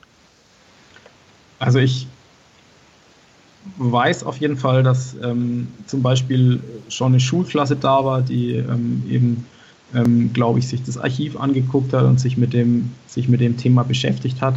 Ähm, und ich könnte mir vorstellen, dass, dass vielleicht sowas in die, in die Richtung da ein, ein, guter, ein guter Ansatzpunkt ähm, sein muss oder, oder, oder, oder sein könnte. Ähm, und wenn das wenn das gewünscht ist, wie gesagt, ich stehe, stehe ja immer noch in, in Kontakt mit dem VfB. Ähm, klar, ähm, bringe ich mich da, bringe mich da gerne ein. Ja. Zum Beispiel jetzt hier im Podcast, was ich natürlich schon super finde. ähm, ja, ich glaube, wir haben ansonsten die Themen ähm, unserer Hörer und Hörerinnen tatsächlich alle, alle besprochen. Ähm, bleibt mir die Frage, Lennart, Daniel, habt ihr noch, noch Punkte, über die wir jetzt äh, nicht gesprochen haben. Man könnte vielleicht auf jeden Fall nochmal auf dieses Projekt äh, vom VfB äh, hinweisen. Ich habe es gerade nochmal gegoogelt, auf, Aufarbeitungsprojekt VfB-Mitglieder 1932 bis 45. Ich hatte es eben schon angesprochen, dass der VfB auch weiter nach, nach Quellen sucht. Ähm, wenn ihr da irgendwie jemanden kennt ähm, in der Verwandtschaft, Opa, wie auch immer, ähm, da gibt es die E-Mail-Adresse archiv.vfbstuttgart.de. Äh, ich würde mich auf jeden Fall freuen, wenn es da noch, wenn da noch mehr Quellen zusammenkommen. Und wenn äh, auch die VfB-Mitglieder sozusagen gemeinsam noch äh, mithelfen können, so, sofern das möglich ist, da noch ein bisschen mehr Licht ins Dunkel zu bringen. Äh, muss ich auch sagen, wir meckern ja sonst immer viel über das, was der VfB macht. Das finde ich eine, wirklich ein sehr, sehr wichtiges und cooles Projekt auch. Absolut würde ich auch sagen. Verlinke ich dann auch auf der Website, wo ich ähm, dann auch zu dieser Folge wieder ein bisschen was schreiben werde. Da werde ich dann auch mal ein Bild von der Hager-Chronik ähm, noch mit einbinden, ähm, damit jeder auch mal eine Vorstellung hat, was das tatsächlich für ein Wälzer ist. Und wenn wir dann jetzt schon Richtung Schluss gehen, könntest du, Gregor, uns vielleicht noch erzählen, sollten die Hörerinnen und Hörer das Buch noch nicht gelesen haben und jetzt nach der Folge Lust haben, wo ist es denn erhältlich? ähm, also ich glaube, es ist ähm, beim VfB im Fanshop erhältlich auf jeden Fall. Ähm, und ansonsten ähm, dürfte man es ähm, auf jeden Fall im, im, Buchhandel bekommen, einfach äh, nötigenfalls ähm, zu bestellen. Es gibt eine ISBN-Nummer und kann man also, kann man also ganz normal im, im Buchladen kaufen oder bestellen. Ähm, und äh, ansonsten ist wahrscheinlich der, der Hofmann Verlag übrigens äh, nicht, nicht verwandt oder verschwägert ähm, äh, in, in Schorndorf der richtige, richtige Ansprach, Ansprechpartner. Also die haben auch eine Homepage, die findet man auf jeden Fall. Auch die Informationen werdet ihr dann im Text auf der Website nochmal finden. Ja, dann bleibt, mich eigentlich, bleibt mir eigentlich an der Stelle äh, nur noch ein großes Danke an euch zu sagen an dich, Gregor, dass du uns Rede und Antwort gestanden hast und äh, uns äh, deine Arbeit mal ein bisschen näher gebracht hast. Vielen Dank. Ja, sehr, sehr gerne. Ähm, ich bedanke mich. Und natürlich auch dir, Lennart, ähm, zum einen, dass du endlich mal zu Gast warst, auch hier in der Nachspielzeit, mhm. ähm, und aber auch ähm, uns äh, ja unterstützt hast durch deine Vorbereitung. Ja, gerne und auch vielen Dank für die Einladung. Nachdem der Gregor im Internet eher weniger zu finden ist, ähm, sag du doch, Lennart, noch mal kurz, wo findet man dich und auch ähm, eben rund um den Brustring? Ja, gerne. Also mich findet man vor allem auf Twitter unter l-sauerwald, ganz klassisch. Äh, und äh, den Blog und Podcast rund um den Brustring findet man äh, auf Facebook, Twitter, Instagram, YouTube. Äh, bei Twitter sind wir rundudbrustring. Äh, der ganze Name war leider zu lang für den Twitter-Handle. Ähm, genau, aber einfach auf den gängigen Plattformen nach uns suchen äh, und auch natürlich im Internet auf rundumdenbrustring.de, wo man dann unsere Podcast-Folgen hören kann und die Blogbeiträge lesen kann. Was hoffentlich eh alle tun, wenn nicht, dann wird's Zeit. Genau. Ja, ähm, die Nachspielzeit findet man auch auf Twitter unter @podcastvfb. Ähm, ich selbst bin unter @brustring1893 ähm, auf Twitter. Daniel, dein Handle war nochmal? Mein Handle ist dani-plf. Also folgt uns allen kräftig, ähm, würde uns freuen. Genauso würde uns freuen, wenn ihr den Podcast auf den gängigen Portalen bewerten würdet, ähm, Sternchen vergeben. Noch lieber sind natürlich Textbewertungen. Äh, äh, das, das hilft uns tatsächlich ähm, sichtbar zu werden und ähm, das auch noch für andere VfB oder Fußballfans interessanter zu machen, die vielleicht noch nicht wissen, äh, was die Nachspielzeit ist. Also da ähm, gerne kräftig ähm, nochmal auch äh, quasi für uns die Werbetrommel rühren. Und ähm, ja, ansonsten bleibt mir eigentlich nur noch äh, mich zu verabschieden und nochmal Danke an euch alle zu sagen, dass ihr dabei wart. Tschüss. Ja, Tschüss.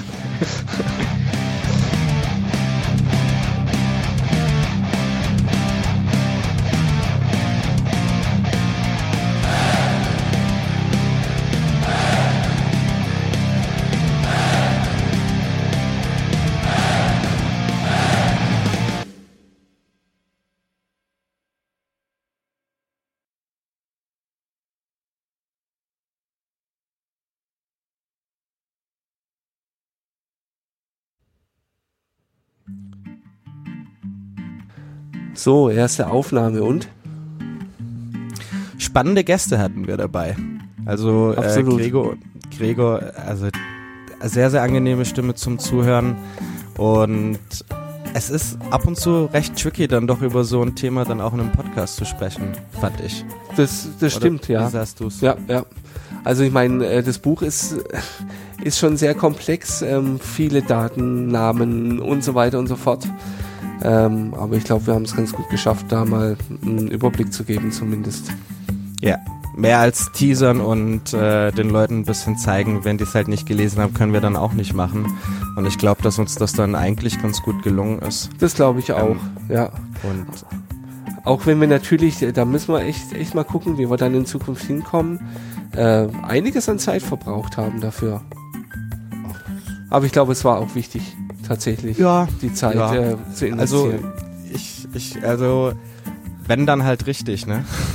ja, ja, klar. Und äh, eine, Kurz, eine Kurzform wird dem Ganzen dann irgendwie auch, glaube ich, nicht gerecht. Und ich glaube, er hat sich ja auch in der Runde dann doch sehr wohl gefühlt. ja, Und ähm, es ist aber auch einfach äh, äh, ein, ein super Typ von dem, was wir jetzt bisher dann einfach mitbekommen haben, dass er sich die Zeit nimmt, dass er mit uns darüber spricht. Und es ist auch sehr, sehr schön, dass die Resonanz, die er dann erhalten hat, bisher so positiv Ja, war. ja, und ich äh, finde es auch sehr glaubhaft, dass er wirklich selber darüber begeistert ist. Ja. Also, äh, was auch immer er äh, gedacht hat, wie die Reaktion ist, ich glaube, er ist begeistert, wie sie ist. Und das ist auch gut so. Und das auch vollkommen zu Recht, absolut, ja. Das stimmt. Also würde ich sagen, lief das alles eigentlich ganz gut. Ja. Verbesserungsbedarf gibt's immer. Manche von Aber- uns haben sehr laut geatmet, aber gut. Ja, ja, es, ähm, hab, habt ihr mindestens gewusst, dass ich noch am Leben bin. Das stimmt. Ne? Also, das ist alles Es- eine Frage der Perspektive. Wird sich dann auch in den nächsten Folgen ein bisschen legen. Eben, es war die erste Folge, wir lernen dazu. Vielleicht schaffen wir es auch vorher nicht, fünfmal umzuwerfen, wie wir jetzt aufnehmen. Aber es muss ja immer Luft nach oben geben. Ja. Ja. Ich, ich finde auch sehr gut, äh, dass wir geplant haben, das Ganze jetzt in der Länderspielpause zu machen. Müssen wir schon nicht über, äh, über den sportlichen, sportlichen Teil beim VfB sprechen, Ja, das Timing ist perfekt gewesen. sondern können das ganz galant übergehen. Einfach mal sich mit bisschen mit was anderem aus der VfB-Blase beschäftigen. Absolut, genau. Das ist ja doch hat Spaß gemacht. Das war gut, ja. Also, ich würde sagen, äh, da machen wir da einen Strich dran und gut. Dann hören wir uns das nächste Mal wieder. Genau. Bis denn. Ciao. Tschüss.